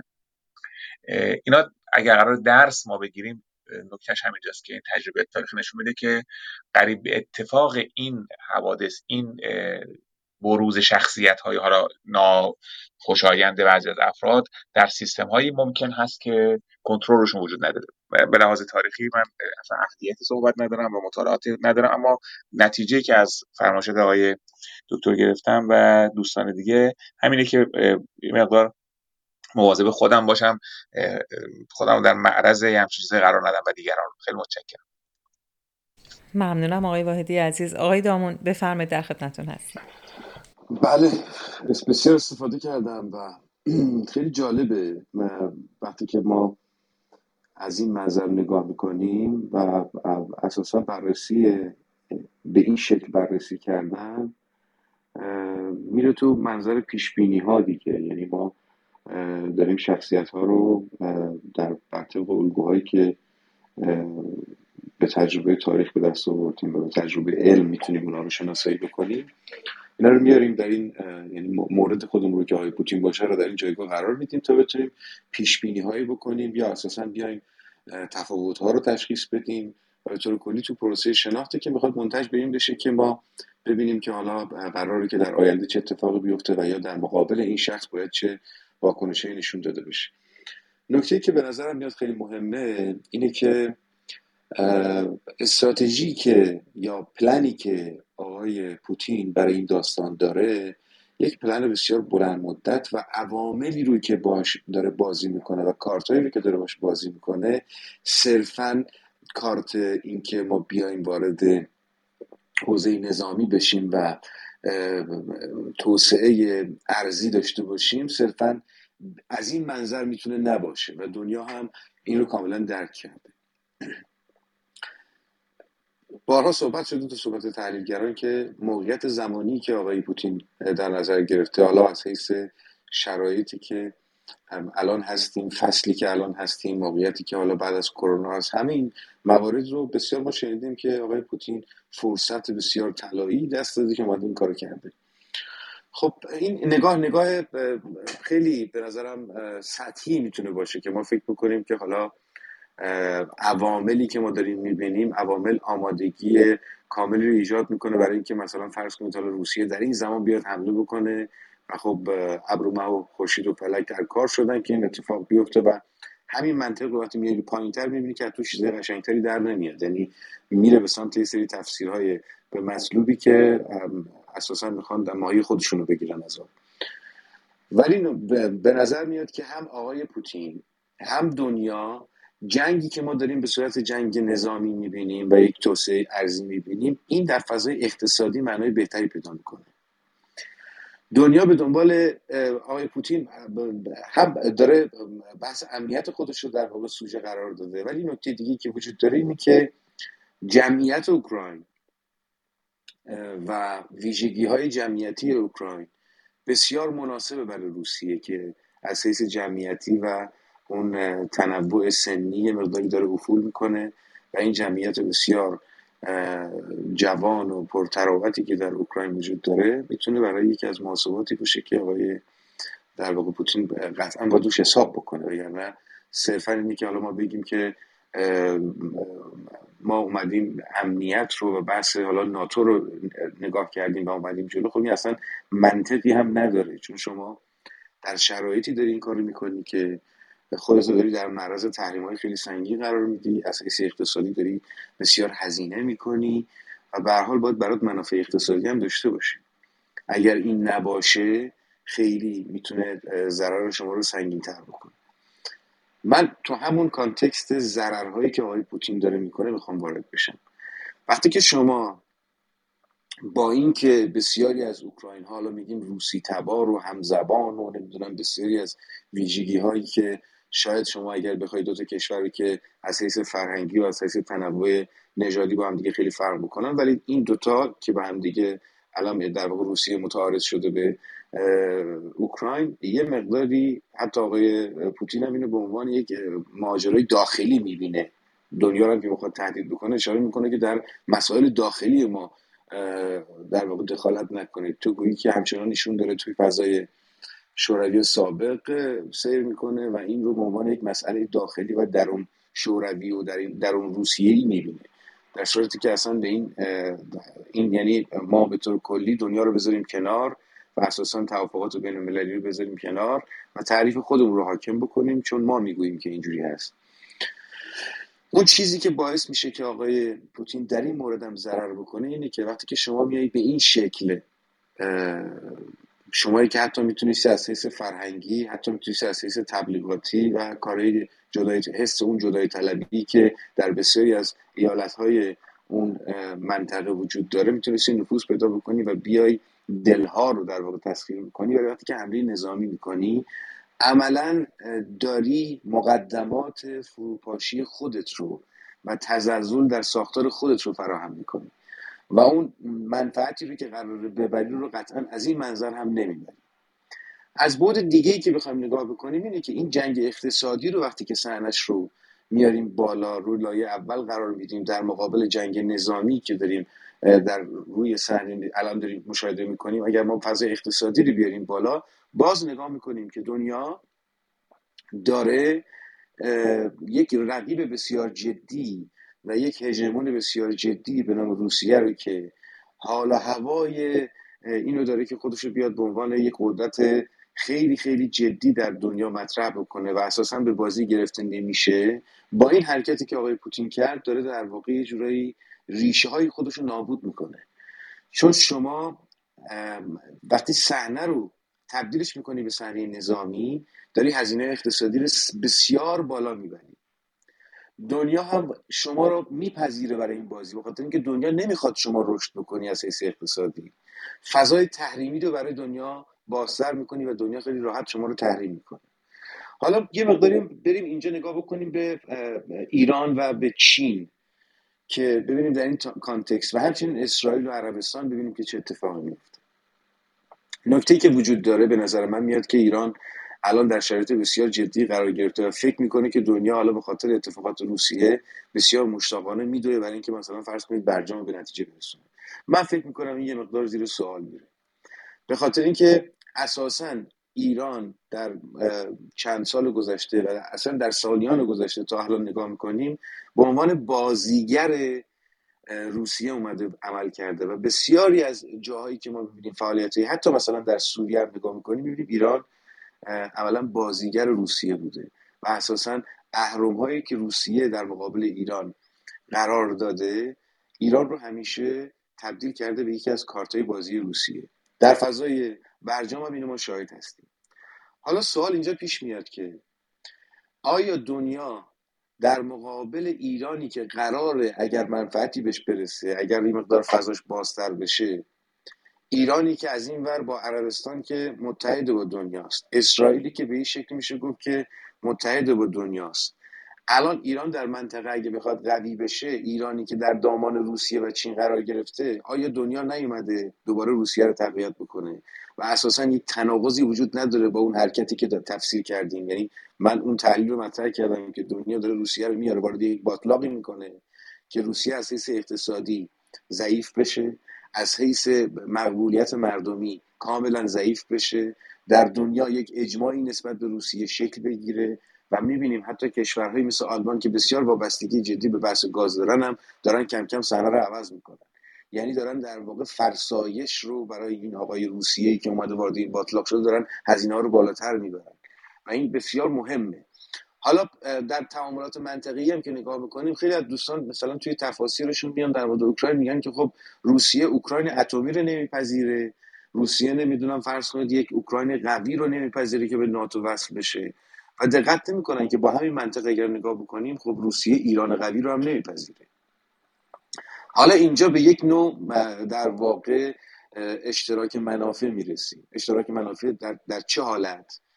در حالت اینکه ایران به هیچ وجه در این منطقه نباید قوی بشود. اگر ایران قوی نشود هم دنیا موافقه با این قضیه است، چرا که ایرانی که در دامان روسیه هست قوی نشود پس روسیه قوی تر نمی شود در این جنگ اقتصادی که شکل داریم.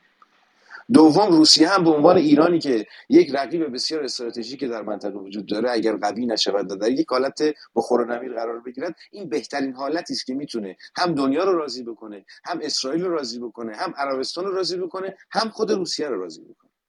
شما دیدیم که بارها زمانی که قرار بود درها به روی ایران باز بشه، هم به صورت داخلی که ما این داخلی‌ها رو میتونیم اگه ریشه‌یابی بکنیم قطعاً سر از روسیه در میاریم، هم در فضای بین‌المللی که خود روسیه سعی کرده کارشکنی بکنه. حالا اینجا ایران شده در واقع یک فصل مشترکی که با ضعیف بودن ایران و ضعیف قرار دادن ایران در حیث اقتصادی هم روسیه راضی است، هم عربستان راضی است، هم اسرائیل راضی است و هم جامعه جهانی راضی است، که متاسفانه ما می‌بینیم تو تحلیل‌ها بگونی جلوه می‌کنه که های الان دنیا مثلا فرض کن می‌خواد غش بکنه برای ایران که بله ما با روسیه چون درگیر شدیم ایران سریع بیاد، در صورتی که اصلا همچین چیزی شکل نمی‌گیره، به خاطر اینکه دنیا می‌بینه که ایران رو روسیه چهار قبضه کرده. همین وام آخری که در واقع قرار شد مسبب بشه که به ایران داده بشه یعنی چی؟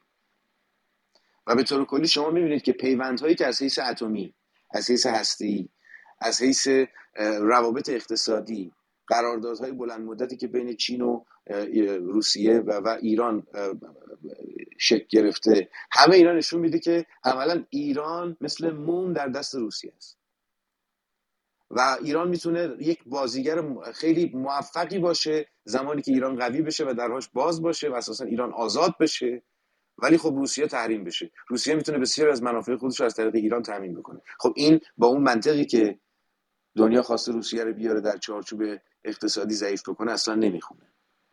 خود روسیه هم به هیچ وجه نمیخونه. با همون منطقی که گفتید اوکراین نپذیرفت، ایران رو هم نمیپذیره، چون ایران هم همون شرایط تقریبا داره. من بسیار نگران میشم وقتی که این صحنه رو میبینم و بسیار نگران میشم از اینکه وقتی به گذشته عقب‌تر نگاه میکنم میبینم که ایران در جاهای مختلف سعی کرده که به شکلی بازی بکنه که منافع روسیه رو ارجح دونسته بر منافع ملی خودش. ما در سوریه دقیقاً اینو داریم می‌بینیم. هزینه‌هایی که ایران در سوریه کرده با تمام توجیهاتی که دوستان می‌کنن، این هزینه‌ها بیشتر منفعتش در اون نگاهی بوده که ما با تفسیر هژمونی گاز روسیه واسه خط لوله‌ای که قرار از عربستان و قطر و عربستان و بالاخره به سوریه برسه و در سوریه قراره که پرچم روسیه بالا باشه. و کی داره اونجا هزینه میکنه؟ ایران داره هزینه میکنه. همه اینا رو که کنار هم دیگه میذاریم، به نظرم میاد که تحلیل خوشبینانه رو در مورد ایران باید بذاریم کنار، چون فضایی شده که دنیا داره خیلی چیزا رو داره بازی میکنه. وقتی که شما کارتای بازی رو به چالش کشیدن نظم جهانی رو، به چالش کشیدن سازمان ملل شما نگاه میکنید، سازمان ملل، شورای امنیت سازمان ملل، خب این ساختارش زیر سوال میره. شما منطق اینو میگه که شما وقتی که دنیا داره در معرض خطر قرار میگیره، این شورای امنیت سازمان ملل قراره که امنیت دنیا رو به یه شکلی سامان بده. حالا شما اومدی ساختار جوری چیدی که یکی از کشورهایی که خودش داره امنیت رو در واقع به هم میزنه میتونه همونجا هم ساختار شما رو هم که جلوی ما در واقع نگران امنیت هستید، جلوی شما هم اونجا وایسته. خب این از منطقی نمیخونه. دنیا داره همه اینا رو به بازی میگیره که چیکار کنه که بیاد.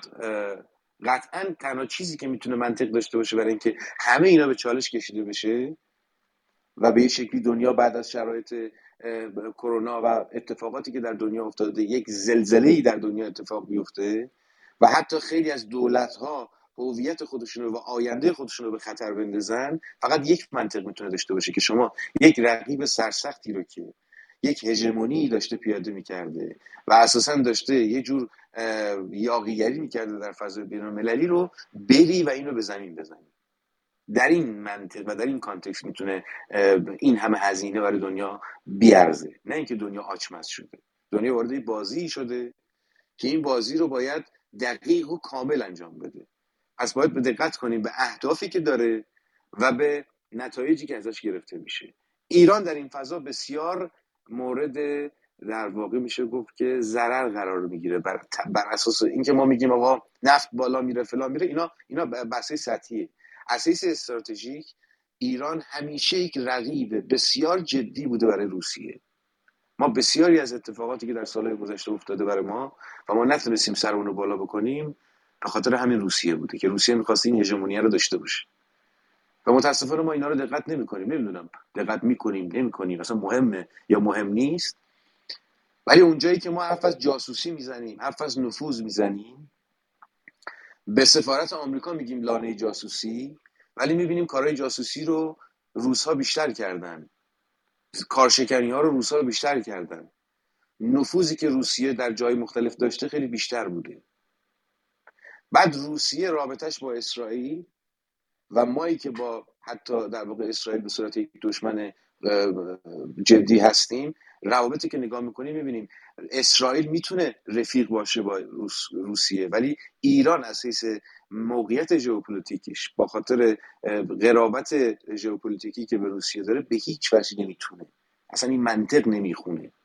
ولی ما از این ور اومدیم خودمون رو کاملا دو دستی در خدمت در واقع روسیه قرار دادیم.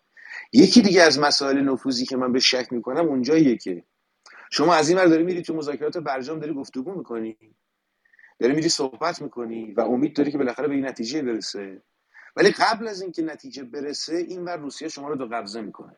هم میاد با شما یه قرارداد بلند مدت میبنده، هم شما رو مدیون میکنه به یه وام سنگین. خب این یعنی چی؟ شما که داری میری فضا رو آزاد بکنی، یا خودت نمیفهمی داری چیکار میکنی، یا نمیفهمی اگر دستت بازتر باشه در مقابل این دو قدرت قرار بگیری پوان بیشتری میتونه بگیری، یا نه اساسا تو بازیگر ایمونی، تو داری برای اون بازی میکنی نه برای خودت. اینا آدمی خودو به شک وامی داره. سوال اینه آیا منطقی نبود شمایی که داری میری در برجام میخوای فضا رو باز بکنی، اجازه بدی برجام به نتیجه برسه، بعد بشینی مثلا فرض کن با یه قدرتی قرارداد چه میدونم 10 سال 15 سال و 25 ساله ببندی. اونجا اگر شما درها باز بود، تحریما برداشته شده بود، اولا شما ناز بیشتری نمیتونستی بکنی، پوان بیشتری نمیتونستی بگیری در قرارداد. این چیز منطقیه، خیلی نیاز به سیاست ورزی هم نداره. دستت بازتر بود دیگه، تا اینکه بری در شرایطی که یه جوری انگار مثلا فرض کن حالا من باید برم این پوانه رو بدم تا تازه اون قراردادم اوکی بشه، یعنی تا اون تحریما باز بشه. یعنی اولا باید روسیه مجوز به شما بده، چین باید مجوز به شما بده. چین به شما گفته که شما بیا فعلا اینو با من ببند تا اونجا هر چی شد من شما رو داشته باشم.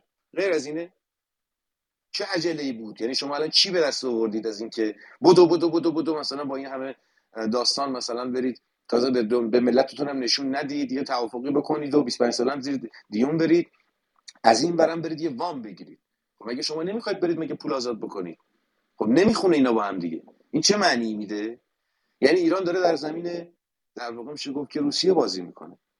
و حالا ایرانی که دو دستی خودش رو تقدیم کرده و رفته توی جبهه روسیه و دنیایی که این همه داره هزینه میکنه که روسیه رو از حیث اقتصادی و ریشه‌ای بزنه، چه برخوردی با ایران میکنه؟ ایرانو باور میکنه؟ ایرانو به آغوش میکشه؟ بعید میدونم این کارو بکنه، چون نمیخونه، این دوتا با هم دیگه نمیخونه دیگه. یعنی شما اهدافی که نگاه میکنی، رفتارها و اون هزینه‌ها رو که نگاه میکنی، نمیای این همه هزینه رو بدی و یهو بیای در واقع نقض قرارداد بکنی. از این حیث به نظرم باید خیلی جدی بهش نگاه کرد. متشکرم.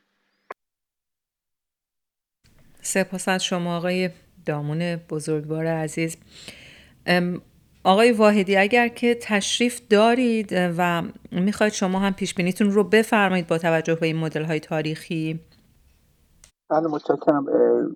صحبت آقای دامون خیلی دقیق بود. یعنی متاسفانه حالا از اون سیستم دیکتاتوری که بر روسیه حاکمه یک بلا داره سر خودش و دنیا میاره، دیکتاتوری حاکم بر ایران و اینکه چیزی بگیم که آقا خوشش بیاید داره شرایط ایجاد میکنه که به گمانم در همین موضوعی که سالها خودشون هم دغدغه داشتن اگرچه رجزخوانی میکنن ولی میترسیدن موضوع هسته‌ای، باز هم دوچاره یک اشتباه برداشت شدن. من تو همین دو سه روز گذشتم در ویدیوام گفتم که اینا کاملا اشتباه میکنن، اتفاق نخواهد افتاد. یعنی اصلا ببینید در تمام این مدت در مذاکراتی که در وین انجام میشد، نماینده روسیه میرفت از طرف ایران، حالا نه از طرف ایران، میرفت با آمریکا مذاکره میکرد و میواد به ایران میگفت باید چیکار کنید. نماینده روسیه با نماینده کره جنوبی مذاکره میکرد، نماینده روسیه با نماینده عربستان مذاکره میکرد. یعنی مذاکراتی که در وین اتفاق افتاد، نماینده روسیه در واقع به عنوان حالا ارباب، به عنوان نمیدونم بالا دست، به عنوان ولی فقیه جمهوری اسلامی داشت این کارا رو انجام میداد و الان این مساله رو خیلی به ضرر ایران تمام خواهد کرد. اگرچه در تبلیغات رسمی حکومتی این نمود پیدا نخواهد کرد، ما حتما باز ادعا خواهد کرد که ما کارم داره پیش میره، حتی اگر بدترین تسلیم هم باشه میگن ما موفق شدیم، مثل دستاوردهای سفر آقای رئیسی آیت الله دکتر به روسیه که هنوز دارن ازش میگن، مثل دستاوردهای سفرش به قطر هنوز دارن میگن. اما واقعیت اینه که قطعاً این مسئله حالا هیچ کدوم از مراحل مذاکرات برجام به نفع ملت ایران که هیچ وقت نبوده، اما به نفع جمهوری اسلامی هم نیست. ولی متاسفانه سرنوشت اقتصادی و زندگی مردم گره خورده با حماقت‌های جمهوری اسلامی و قطعا بر زندگی مردم اثر داره و برای همین نگرانی آیدامون کاملا درسته. من همون نگرانی دارم و امیدوارم که شرایط غیر از این پیش‌بینی ما بشه، چون من خودم همیشه میگم پیش‌بینی‌های ما امیدوارم اون چیزی که می‌فهمیم نشه، اون چیزی که ما نمی‌فهمیم بشه، شاید به نفع مردم بشه. ولی قطعا این وضعیت اوکراین و روسیه هیچ چیزی، هیچ افق روشنی در برابر ایران و در حتی در برابر جمهوری اسلامی نمیگذاره و شرایط رو نگران کننده‌تر میکنه. ببینید مهم اینه که حالا در داخل ایران دلشون خوشه که حالا مثلا مذاکرات رو کش می‌دن به بمب اتمی برسن، اما اون ورش هم نگاه نمیکنن که هدفی که حالا ترامپ میگفتش که فشار حداکثری، این فشار حداکثری سال‌هاست داره بر ایران وارد میشه. همینقدر که کسی جرئت نمیکنه سرمایه‌گذاری کنه به خاطر وضعیت غیر قابل پیش بینی ایران، همونقدر که کسی بسیار از افراد تازه دارن پولا رو هم دارن میرن غنیمت میدونن که خونه‌شون تو ایران بفروشن برن ترکیه خونه بخرن.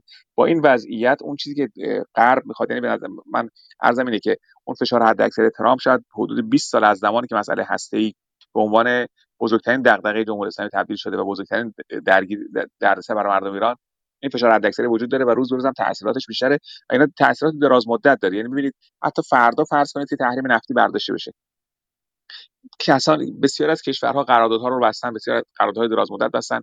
ایران سرمایه‌گذاری روی صنعت نفتش نکرده، بازسازی نکرده، نوسازی نکرده. یعنی حتی اگر تحریم‌ها برداشته هم بشه تاثیر زیادی نداره، تاثیر فوری نه تنها فوری، حتی تاثیر در دراز مدت هم نداره.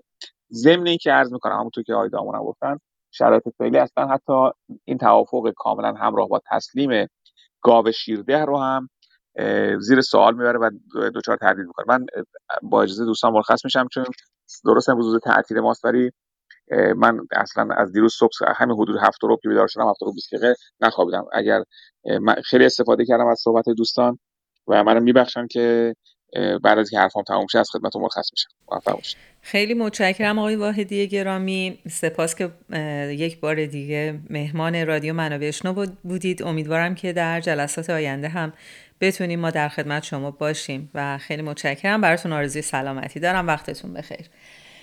آقای دکتر بابک نژند، حالا من خواهشم این هستش که شما در اون پیشبینی که میخواید داشته باشید بیشتر بپردازید به آمریکا و اروپا و عکس‌العمل‌هایی که نسبت به اون سابقه تاریخی که هم هستش نسبت به روسیه. و خب حالا روسیه خیلی سابقه ناسیونالیستی داره.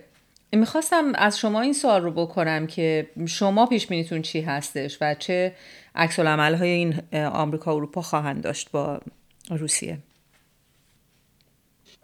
بله، من برای اینکه این توضیح رو بدم هم میبایستی که رفتار اجتماعی کشورهای غربی رو در مثالهای مشابه بگم چجوری بوده و هم رفتار فردی دیکتاتورهایی که قبلا با این کشورها درگیر شدن.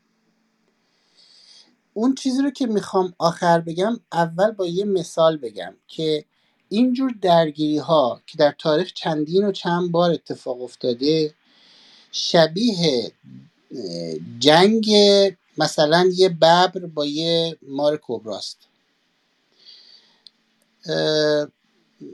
مار کبرا تنها بختش در مقابل مثلا یه ببر یا یه پلنگ اینه که بتونه اونو نیش بزنه، در حالی که آنچه که اون حیوان انجام میده اینه که فقط منتظر فرصته که کله اون مار رو بذاره زیر دستاش و بعد منتظر بشه تا اون مار بمیره. حالا ببینیم که این رو بر اساس چه مدل تاریخی میگیم. برای اینکه تنوعی بشه اینجا به جای اینکه در مورد هیتلر صحبت کنیم در مورد ناپلئون صحبت میکنیم. ناپلئون سال 1803 رسما دیگه قدرت رو کاملا قبضه کرد تا 1815 اگه اشتباه نکنم که در واچرلو شکست خورد و دیگه تموم شد، آخرین شکستش بود. اصلی ترین کاری که اونها کرد در طول این سالها، ناپلئون قدرت برتر زمینی بود در اروپا، در حالی که انگلیس قدرت برتر دریایی بود. انگلیس یک کار اساسی کرد و اون این بود که از ابتدا حصر کرد نیروی دریایی ناپلئونو و بنابراین ارتباط ناپلئون در خیلی از این سالها با مستعمرات فرانسه از دست رفت، به خاطر اینکه ناپلئون یه چیزی حدود 1/3 نیروی دریایی انگلیس کشتی جنگی داشت و تازه انگلیسی‌ها به یه تعداد از این دوزای دریایی پول داده بودن که به عنوان ارتش لژیون برای اونا بجنگن. نتیجه این شد که فرانسه از مقدار زیادی از توان صنعتی خودش محروم شده بود. در نتیجه رفتار ناپلئون شده بود رفتار یک این کلون ها و جمعیت های اولیه فورجر گذرر، انسان شکارچی. یعنی مجبور شد ناپلئون حمله کنه، کشورهای مختلفی رو بگیره، بعضن کشورهایی که اصلا جنگی باش نداشتن و فقط برای اینکه از منابع اونا استفاده کنه. این در حالی بود که در سالهای اول ناپلئون حواسش به این مسئله بود که دشمن تراشی نکنه، ولی به تدریج این کار کرد. هرچند در یک تلاش برای تحبیب امپراتوری اتریش مجارستان رفت با یه شاهزاده اتریشی ازدواج کرد، ولی این مشکل خیلی خاصی رو حل نکرد. در نهایت در جنگ واچرلو نیروهای متحد اتریش و انگلیس بودن که قبل از اینکه بقیه برسن ناپلئون شکست دادن.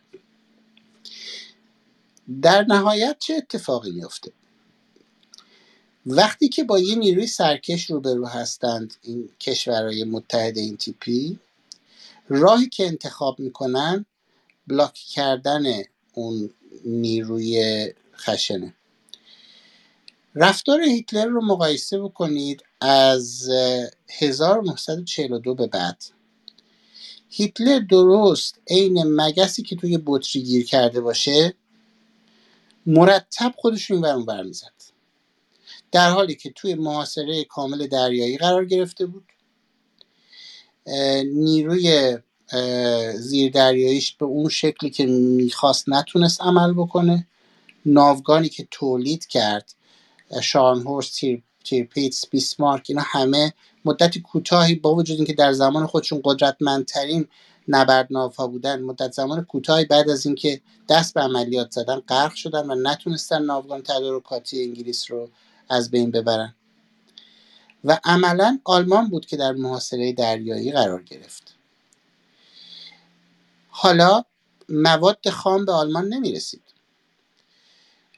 و حالا کارخانه‌های آلمان قطعات از بیرون بهشون نمیرسید. نتیجه این شد که آلمان شروع کرد دچار کمبود تو همه زمینه‌ها. بیخود نبود که به اون اهداف نرسید. نتیجه این شد که هیتلر که اون احساس گراندیوزیتی و خودگنده‌بینی به صورت غیرقابل کنترل درش زیاد شده بود و به هیچ عنوان نمیتونست شکست رو بپذیره، برای یه چنین کسی شکست به معنای انهدام روانی. به همین دلیل بود که هیتلر در مثلا سالهای 1944 تا اواخر جنگ سراغ لشکرهایی رو میگرفت، چه زمینی چه دریایی چه هوایی، که مدت‌ها پیش از بین رفته بودن. یعنی ترجیح میداد که توی اوهام خودش باشه تا اینکه با این واقعیت روبرو بشه. حتی وقتی که گفته شد، یعنی متفقین بهش پیشنهاد کردن که در مقابل خطر بالقوه شوروی به اونا تسلیم بشه، نه به خاطر خودش، به خاطر آلمان، طبعا توجه نکرد. علت این که این تیپ دیکتاتورها وقتی که دست به حرکت نهایی خودشون میزنن نمیتونن عقب نشینی بکنن.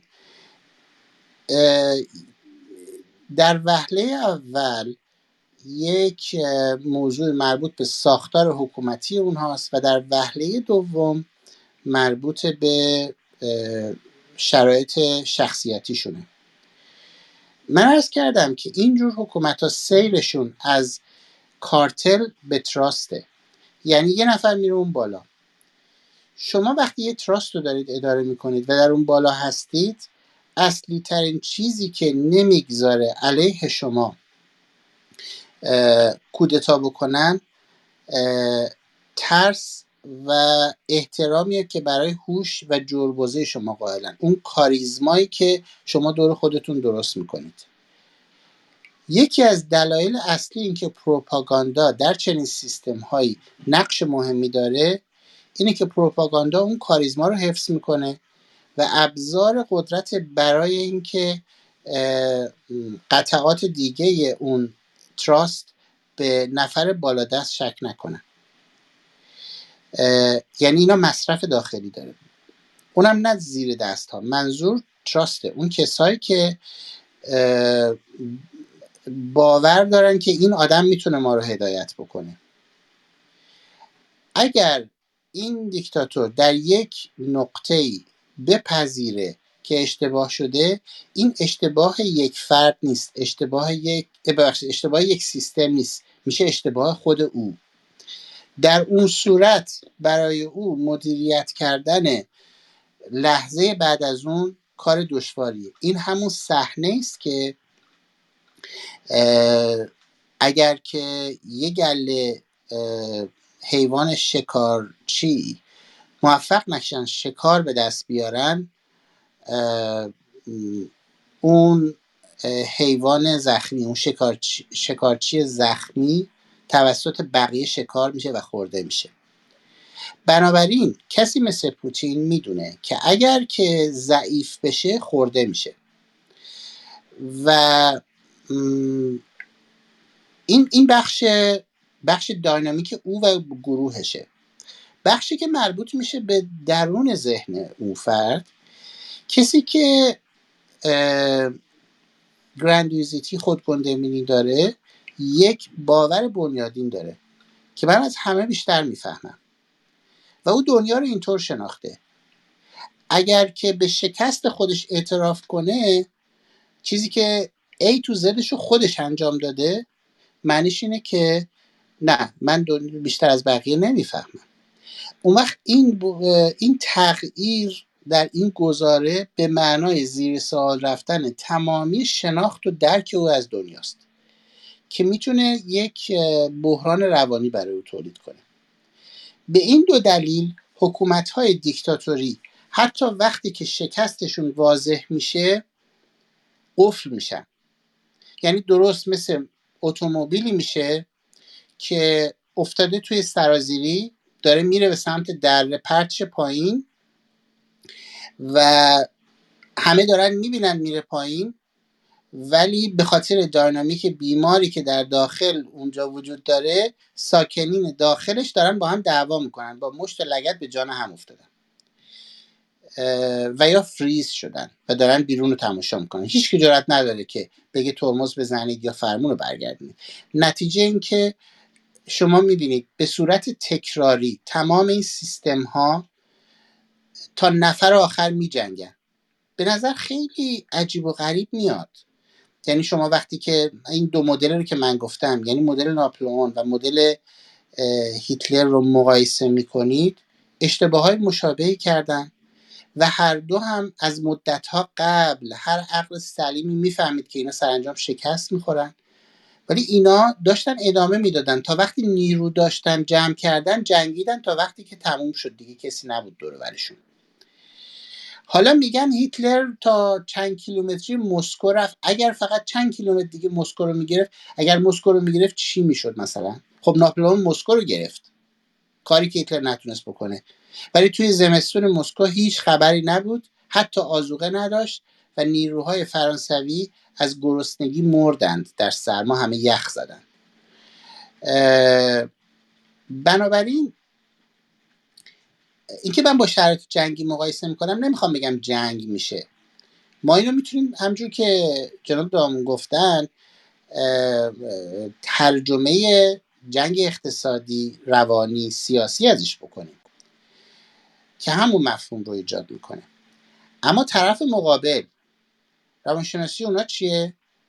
روانشناسی اونا همونطور که باز جناب دامون گفتن، صبر و انتظار و کاسبی کردنه. به زیبایی گفتن اون چه کار داره، اون مگه اذیت داره میشه، اون هزینه که نمیکنه به همون میزانی که داره. الان میخوان سلاح بدن به نمیدونم اوکراینیا و چیزهای شبیه این، خیلی بیشتر از اون سلاح میفروشن به کشورهایی که الان احساس تهدید شدگی میکنن، چه اونهایی که دوروبر روسیه هستن، چه اونهایی که از رفتارهای شی جینگ پینگ هراسان میشن. احیانا شی جینگ پینگ هم ممکنه تو همون تله بیفته. هنوز زوده، نمیدونیم چه اتفاقی میفته، کاملا این امکان وجود داره، چون اونم همین دگردیسی داره درش رخ میده. بنابراین اون سیستم قفل شده و او به این دلایل نمیتونه تغییر کنه. طرف مقابل که اصلا کاسبیش همینه، به زیبایی توضیح دادن جناب دامون. بنابراین وامیسته تا این سیستم با سر زمین بخوره. کشورهایی رو مثال زدن و مثال زدیم که اینها میان دورور این دیکتاتورها جمع میشن و تصور میکنن که از آن نمد کلاهی برشون گفته میشه. مثالی که من همیشه یادم میاد، در جنگ اوج جنگ جهانی دوم وقتی هیتلر در موقعیت غالب بود، مفتی اعظم سرزمین‌های فلسطینی که مشغول جنگ بودن با یهودی‌ها در اون زمان، مسلمان‌ها، فلسطینی‌ها، یک اشتباه مرگبار کرد و اون اینه که با هیتلر رفت و با هیتلر ملاقات کرد و ارتباط تنگاتنگی برقرار کردن فلسطینی‌ها و آلمان نازی.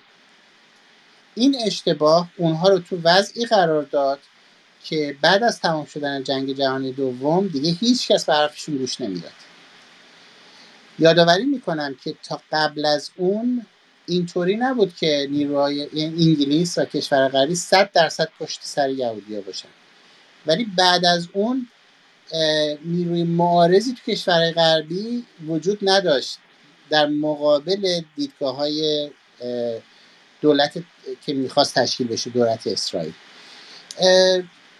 همیشه در تاریخ نیروهایی وجود دارن، نیروهای کوچکی وجود دارن که بر اساس محاسبات شتاب زده دور و بر آدم بازنده جمع میشن به واسطه یک پیروزی کوچک، ولی با مقایسه مدل‌های تاریخی میتونه بهشون کمک کنه که به ظرفیت صنعتی اون نیرو نگاه کنن و ببینن با اون ظرفیت صنعتی آیا این نیرو دوام خواهد آورد و بعد از این تصمیم ها بگیرن. بنابراین چون الان توپ تو زمین پوتینه، بسیار بسیار بعیده. هیچ وقت آدم در علوم تجربی جرئت نمیکنه بگه غیر ممکنه. بسیار بعیده که پوتین قادر باشه بعد از اینی که اوکراین رو گرفت که به نظر میاد داره براش خیلی گرون تموم میشه، بیاد دفعه بشینه بگه مذاکره کنیم و حاضر بشه امتیاز جدی بده، به همون دلایل که عرض کردم. و بعد نتیجه این میشه که این سیستم قفل میشه و پوتین زیر فشار این برتری جدی اقتصادی این یکی بلاک به تدریج تو این باطلاقی که بر خودش فراهم کرده غرق خواهد شد. اینو من بر اساس هم شخصیت پوتین و هم نوع مناسبات او با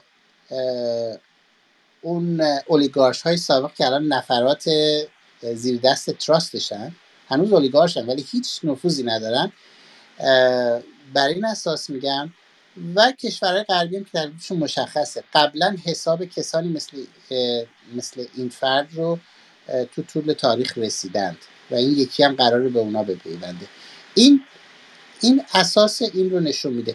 جزئیاتش رو باید متخصصینی که تو هر کدوم از این زمینه‌ها تخصص دارن توضیح بدن، ولی جان کلام اینه که به نظر نمیاد که پوتین راه فراری به لحاظ روانی و سیاسی از این شاهی که برای خودش کنده داشته باشه. سپاسگزارم آقای دکتر بابک نژند عزیز. ما بک‌گراند نویز بارون رو هم در صحبت‌های شما داشتیم. بله دوست بارونه که متوقف نمیشه. بله. با گفتن این موضوع من فقط میخوام از حضورتون مرخص بشم اگر اجازه بدید. من فکر میکنم که من به اندازه 30 سال خودم حرف زدم. خواهش میکنم آقای دکتر. دوستان عزیز، من ساکن بریزبن استرالیا هستم، آقای دکتر نژند هم همینطور و 4 روز هست که اینجا داره بارون میاد، سیلاب هم راه افتاده در شهر و بسیاری. آقای دکتر 7 نفر کشته شدن فکر میکنم تا حالا، درسته؟ بله، چیزی که در اخبار دیدیم. بله. و یکی از نیروهای امدادی هم متاسفانه بوده. بله متاسفانه. بله. خب من مرخص میشم اگر آقای دکتر بودید. حالا اسم استرالیا رو آوردیم، اسم بریزبن رو آوردیم، یک سوال من از شما بپرسم و بعد هم جناب آقای دامون عزیز خیلی خوشحال میشم که پاسخ بدن و بعد صحبت شنوندگان رو بشنویم. از اودینس هستن، تشریف بیارن بالا و صحبتاشون رو بشنویم. آقای دکتر، من خودم خب حالا در بین این شهروندان استرالیایی دارم یک ترسی رو در جامعه حس میکنم. حالا گاهی اوقات برخی این ترس رو نهان میکنند و برخی آشکارا میترسند از این اتفاقاتی که افتاده. من میخوام این رو بپرسم که این ترس اولا از چی هست و اینکه تأثیر این رفتارهای پوتین بر کشوری مثل استرالیا چی میتونه باشه که اینقدر اینها ترسیدند؟ بله، اونجوری که من با عموم مردم صحبت میکنم ترس از رفتار مستقیم پوتین نیست. استرالیا اگر یک زمانی گزندی در انتظارش باشه از ناحیه چینه، نه یعنی رایوال منطقه‌ای استرالیا است که باز جناب دامون در این باره بیشتر میتونن توضیح بدن. روسیه باز مدل رو بخوایم مقایسه کنیم، وضعیت روسیه و چین مثل آلمان و ژاپن در جنگ جهانی دوم، یعنی این دوتا به لحاظ استراتژیک هیچ نسبتی با هم نداشتن، فقط به لحاظ جغرافیای سیاسی دشمن مشترک داشتن و منتها خب البته تفاوت‌هایی وجود داره که موضوع رو متفاوت میکنه. باز میگم این تخصص من نیست، ولی من فقط میخوام توضیح بدم سر البته کارهایی که چین در این چند روزه هم در باره تایوان کرده همه رو نگران کرده که ممکنه این شروع این حرکت ها باشه. اولا به نظر میاد شی جین پینگ اینجا کاملا مثل روباه داره عمل میکنه، یعنی وایستاده تماشا کنه ببینه که چه بلایی سر پوتین میاد، بعد تصمیم بگیره که بهش میارزه یا نه، که من فکر میکنم که تصمیم عاقلانه، چون به زودی خواهد دید که اصلا چیز دلپذیری اتفاق نخواهد افتاد، به خصوص که اگر او بخواد تایوان رو بگیره کار سخت‌تره. تایوان جزیره است، نیروی نظامی تایوان به مراتب قدرتمندتر از اوکراینه. تایوان نسل آخر F-16 ها رو داره و میتونه نیروی دریایی چین رو که اگر بخوان حمله بکنن و نیروی هوایی چین رو به نحو موثری جلوشو بگیره. تا جایی که من میدونم بیش از 160 تا F-16 نسل آخر دارن که چین به زحمت جنگنده‌ای داره که بتونه با اونها رقابت بکنه و البته ممکنه بازم تجهیز بشه و مسئله این شکلیست که بعد از یه چنین چیزی نظام جهانی واکنش سختری نسبت به نفر بعدی نشون خواهد داد. الان نظام جهانی مثل بعد از حرکتی که روسیه کرده مثل یک بدنه که آنتیژن وارد شده و آنتیبادی ساخته شده، پاتن ساخته شده توی اون. بنابراین دنیا در مقابل بقیه جرم ها و باکتری هایی که ممکنه بخوان کاری انجام بدن یه مقداری حساس شده. ولی به لحاظ درونی بله، چین کاملا مستعده که همون مسیر رو بره. فقط یه ایراد بزرگ چین داره، این تفاوت بزرگ با روسیه داره که اون نمیتونه اون کار رو انجام بده و اون ارتباط صنعتی خیلی قوی تری که با دنیا داره و این باعث میشه که چین یه خود بیشتر یعنی شی جین پینگ فکر کنه. اما از اون طرف هم اگر شی جین پینگ همون مسیر رو طی کنه و اگر به یک دیکتاتور به لحاظ فکری منزوی تبدیل بشه، این منطق‌هایی رو که ما با هم صحبت می‌کنیم فراموش می‌کنه، همونطوری که اسلاف او کردن. یه زمانی پوتین هم به این چیزا فکر می‌کرد، قدیما، یادش بخیر. بنابراین داستان پیچیده‌ایه، اما به این دلایل که عرض کردم به خصوص نوع متفاوت اقتصاد چین به نظر نمیاد چین این کارو بکنه. اما باز جناب دامون میتونن توضیح بدن ممکنه چنین پوست خربوزه‌ای زیر پای او هم انداخته بشه، چون جور دیگه‌ای ممکنه آمریکا به این زودی نتونه چین رو از پا دراره. اینکه چین وارد یک مبارزه تسلیحاتی یعنی مسابقه‌ای بشه، اینکه دست به ماجراجویی بزنه و خودش رو تبدیل به آدم بدی بکنه و سیر سرمایه‌گذاری خارجی به سمت کشورهای دیگه‌ای بره که خیلی آمادگی دارن جای او بشینن، مثل هند. بنابراین باز هم من بعید نمیدونم اون تئوری که جناب دامون گفتن اینجا اتفاق بیفته و دوباره ما نشانه هایی ببینیم که آمریکا در مقابل چین داره کوتاه میاد، چین تو این منطقه داره قدرت میگیره، چه کارهایی داره میکنه و آمریکا هم خواب آلوده است. ممکنه این اتفاق بیفته. اینا حقه های شناخته شده یه که اینجور دیکتاتورها رو به دام میندازه با مثالای تاریخی که عرض کردم. این امکان وجود داره، ولی در هر حال مسئله اینه استرالیا یا کشورهای دیگه تنها نیستن.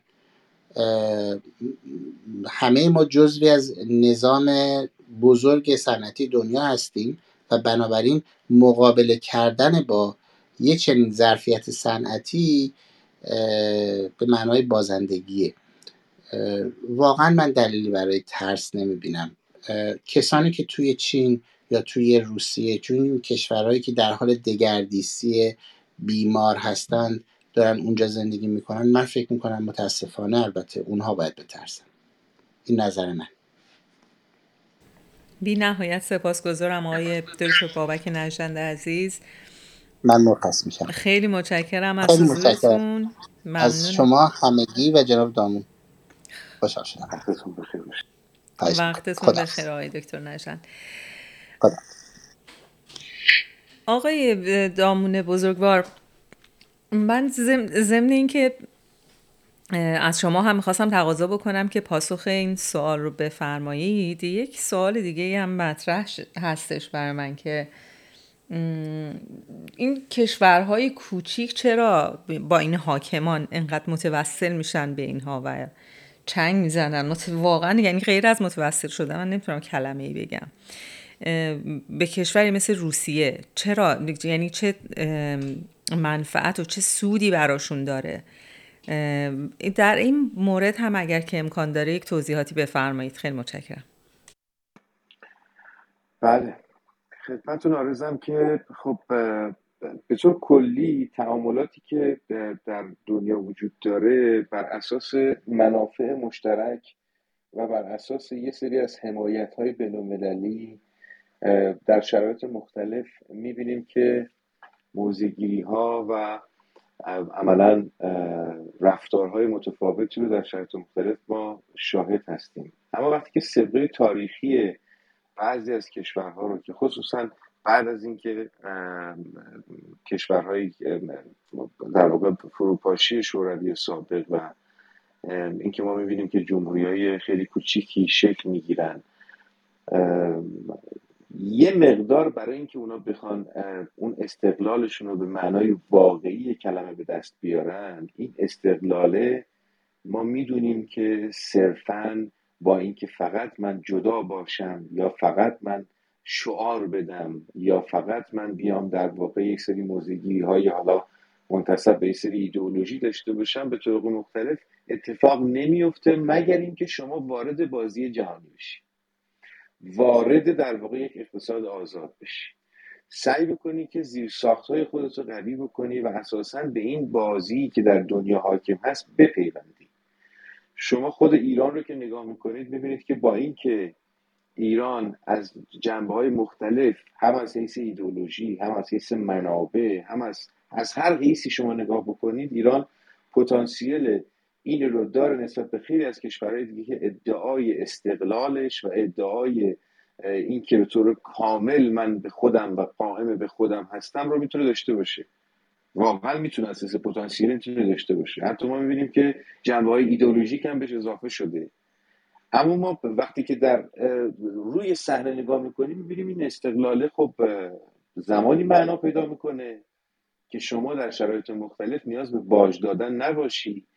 جاهایی که ما داریم تو بحث قبلی هم بود که دنیا اینجوری نگاه نکنه به شما که شما داری در واقع برای اینکه با یکی دشمنی بکنی از اون ور تمام خودت رو واگذار بکنی به یه بخش دیگه‌ای و اساساً حتی به شما حکم میشه که آقا 25 سال قراردادی که میبندی این 25 سال قرارداد رو با ملت خودت مطرح نکن. وقتی یکی از مدیران شما، مدیران حالا سطح پایین شما میاد نسبت به آمار کشور چین وقتی که یه شبهه‌ای وارد میکنه، ندا از بالا میاد که اون فرد رو از صحنه خارج بکنید و توبیخش بکنید که این دیگه تسری پیدا نکنه که مبادا کسی به چین بد بگه. خب اینا با اون مفهوم استقلال، با اون چیزی که یه زمانی های هوی میکردن تحت عنوان کاپیتولاسیون، اینا خیلی با هم فرقی نمیکنه. یعنی اینجا شما منی که حتی اگر شاید من با حکومت خودم فاصله‌ای داشته باشم یا جزء مقربین نباشم، جزء خودی‌ها هم نباشم، ولی وقتی میبینم که در یک فضای بین‌المللی به یک ایرانی توهین میشه به من برمیخوره. حالا این ایرانی میخواد حکومتی باشه، میخواد حکومتی هم نباشه. وقتی شما این صحنه رو به صورت علنی شاهدش هستی، این نشان از این داره که یه مقداری اون حس استقلاله و ملی‌گرایی دچار خدشه وارد شده واقعا بهش. حالا وقتی شما اسباب اصلی بازی رو که همانا تقویت مشروعیت خودت، اساس این که مردمت واقعا در یک ساختار کاملا دموکراتیک شما رو بپذیرن، به شما اعتبار بدن و شما اعتبارت رو از مردمت بگیری، اگر از این مسیر ذره‌ای بالا پایین بشی نمیتونی، مجبور میشی وابسته بشی به یک کشور دیگه، چون شما تا اون مفهوم استقلال زیر سوال بردی. اگر بیای در واقع میشه گفت که در ساختار بین‌المللی به جایی که بری در اقتصاد رقابتی سعی بکنی که زیر ساختار اقتصادی خودت رو قوی بکنی، سعی بکنی بر اساس اون پتانسیلی که کشورت داره، منابع انسانی که داره متکی باشی، نه اینکه صرفاً بری مثلا فرض کنید توی مفهوم توسعه فقط بری یه بخش رو که مثلا نظامیگریه یا چیزهای دیگه است رو مثلا بهش بپردازی و یک جور توسعه متوازن نداشته باشی، اون وقت در گیرودارهای بین‌المللی دوباره مجبور میشی وابسته بشی به یک کشور دیگه. اساس داستان اینه که ما میبینیم در بعضی از کشورها که حتی خیلی کوچیکن، منابع خیلی سنگینی هم ندارن، قدرت نظامی خیلی جدی هم ندارن، ولی چون هم متکی به مردم هستن، هم از حیث پتانسیلی که دارن به اندازه‌ای که دارن تلاش میکنن و از حیث اقتصادی که اقتصاد شفاف و عملا آزاد رو دارن تجربه میکنن، در اونها هیچ وقت نیاز احساس نمیشه که شما خودتو به یه قدرت بزرگتر وابسته بکنی. متاسفانه ما اشکالی که به وجود میاد اینه که خیلی جاها شما فرم رو میبینی ولی درونش که باید محتوا قرار بگیره و محتوای نیست. و اساساً زمانی که شما از تو خالی باشی مجبور میشی که خودت وابسته بکنی به کشورهای بزرگتر و همچنین کشورهای بزرگتری هم اینجوری نیستن که مثلا نشسته باشن که شما بری سمتشون. کشورهای بزرگتر هم برای اینکه به حال در فضای رقابتی که بالاخره جنگ ابرقدرت‌ها و قطبی دو قطبی شدن و سه قطبی شدنی که همیشه وجود داشته و اینکه یهو شما می‌بینی یه قاره اروپا میان با هم دیگه جمع میشن و بعد خیلی از کشورها میخوان به اینها پیوند بخورن، پول مشترک، اینا که به عنوان قدرت‌های مختلف بینشون رقابت‌هایی هم صورت میگیره. اون وقت شما یه جاهایی نه تنها خودت دوست داری بهشون به قدرت‌های بزرگتر وصل بشی، اونا هم شما رو به بازی میگیرن برای اینکه در تقابل با رقبای خودشون هزینه‌های خودشون رو بریزن رو سر شما و شما هزینه بدی براشون، اونا دیگه هزینه نکنن و عملا شما میری تو بازی بین قدرت‌های بزرگ له میشی و به عنوان مهره بازی عمل میکنی به جایی که خودت به صورت مستقل خودت نقش آفرین باشی. علت کاملا مشخصه، یعنی شما هر جا شما نگاه بکنید که یک حکومت دموکراتیک باشه، اقتصاد شفاف باشه و در فضای بین‌المللی دوچار حاشیه نباشه و عملا در این فضا یک بازی روشنی رو داشته باشه و بر اساس اون کیفیتی که الان ژاپن اساس تکنولوژی، ژاپن دیگه نه اون ارتشی هست و نه نمیدونم فلانی هست و اساس تکنولوژی داره، برای خودش حرفی واسه گفتن داره. سیستمش هم سیستمی نیست که با دنیا بیاد به این شکلی درگیر بشه، مهره کسی هم نیست. از اون برم شما نگاه میکنید ژاپن یکی بدترین جنگ‌ها رو با همین آمریکا داشته. ما اومدیم اینجا مثلا در ایران آمریکا رو به عنوان دشمن خودمون تعریف میکنیم. حتی همین روسیه به عنوان یک دشمن دیرینه که همیشه با آمریکا به عنوان دو قطب شرق و غرب با هم دیگه مقابله حتی رقابت‌های خیلی کثیفی هم داشتن، اما هیچ وقت فضای گفتگو و تعامل رو در صحنه‌های در واقع بین‌المللی به هم نزدن.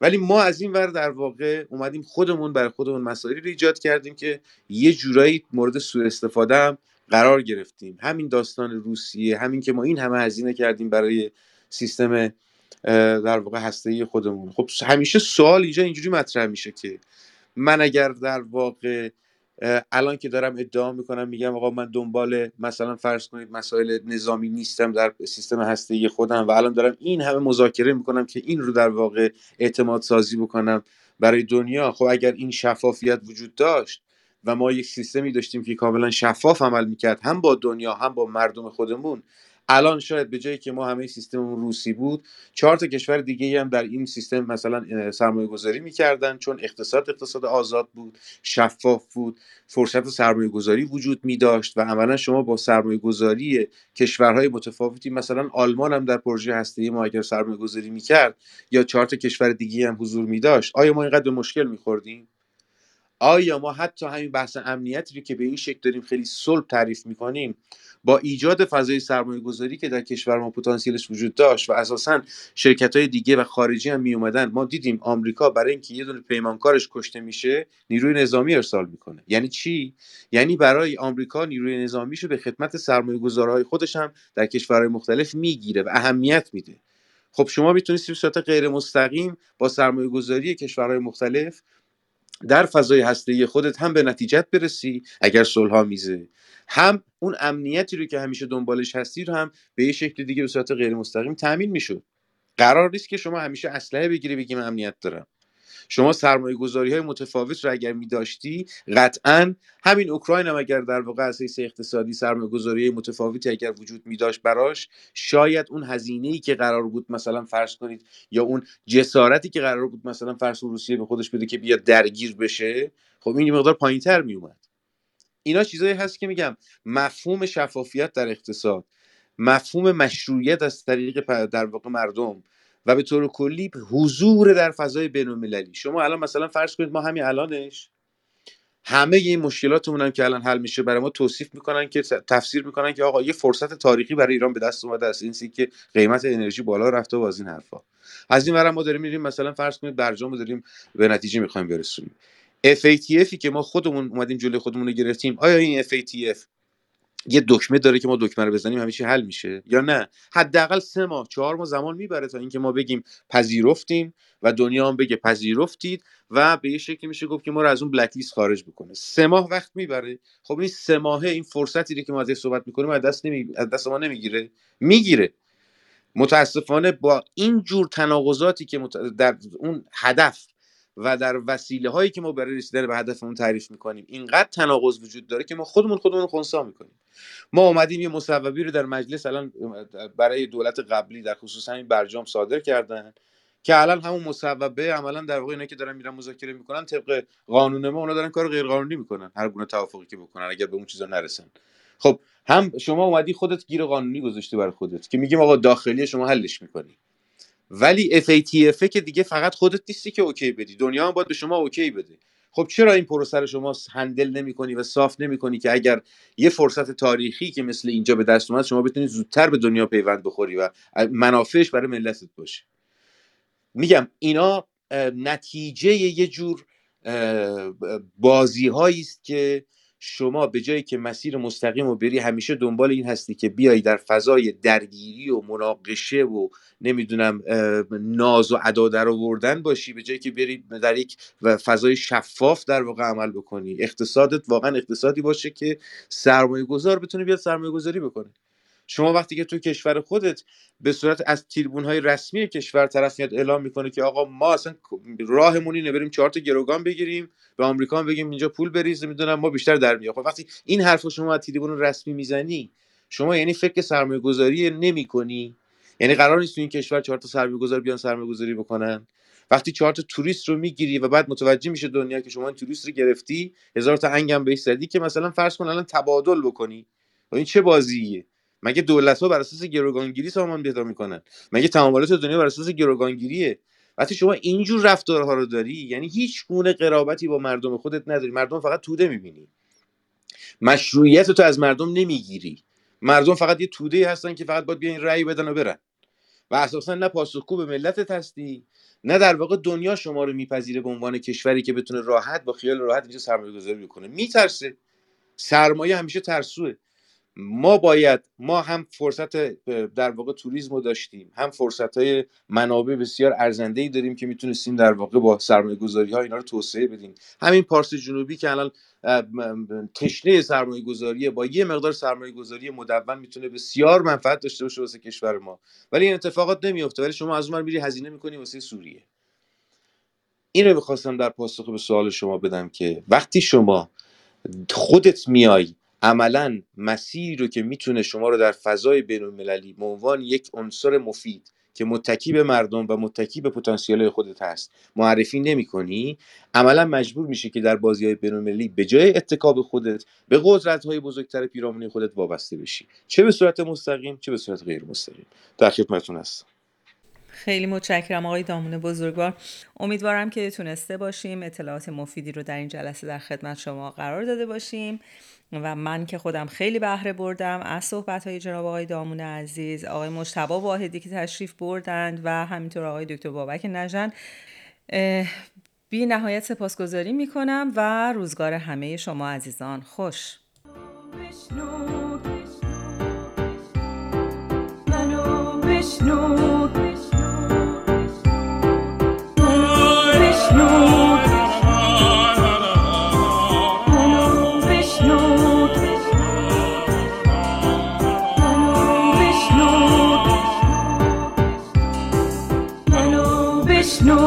که کلامم زندگیست، منو بشنو که مرامم زندگیست، منو بشنو که کلامم زندگیست، منو بشنو که مرامم زندگیست، منو بشنو.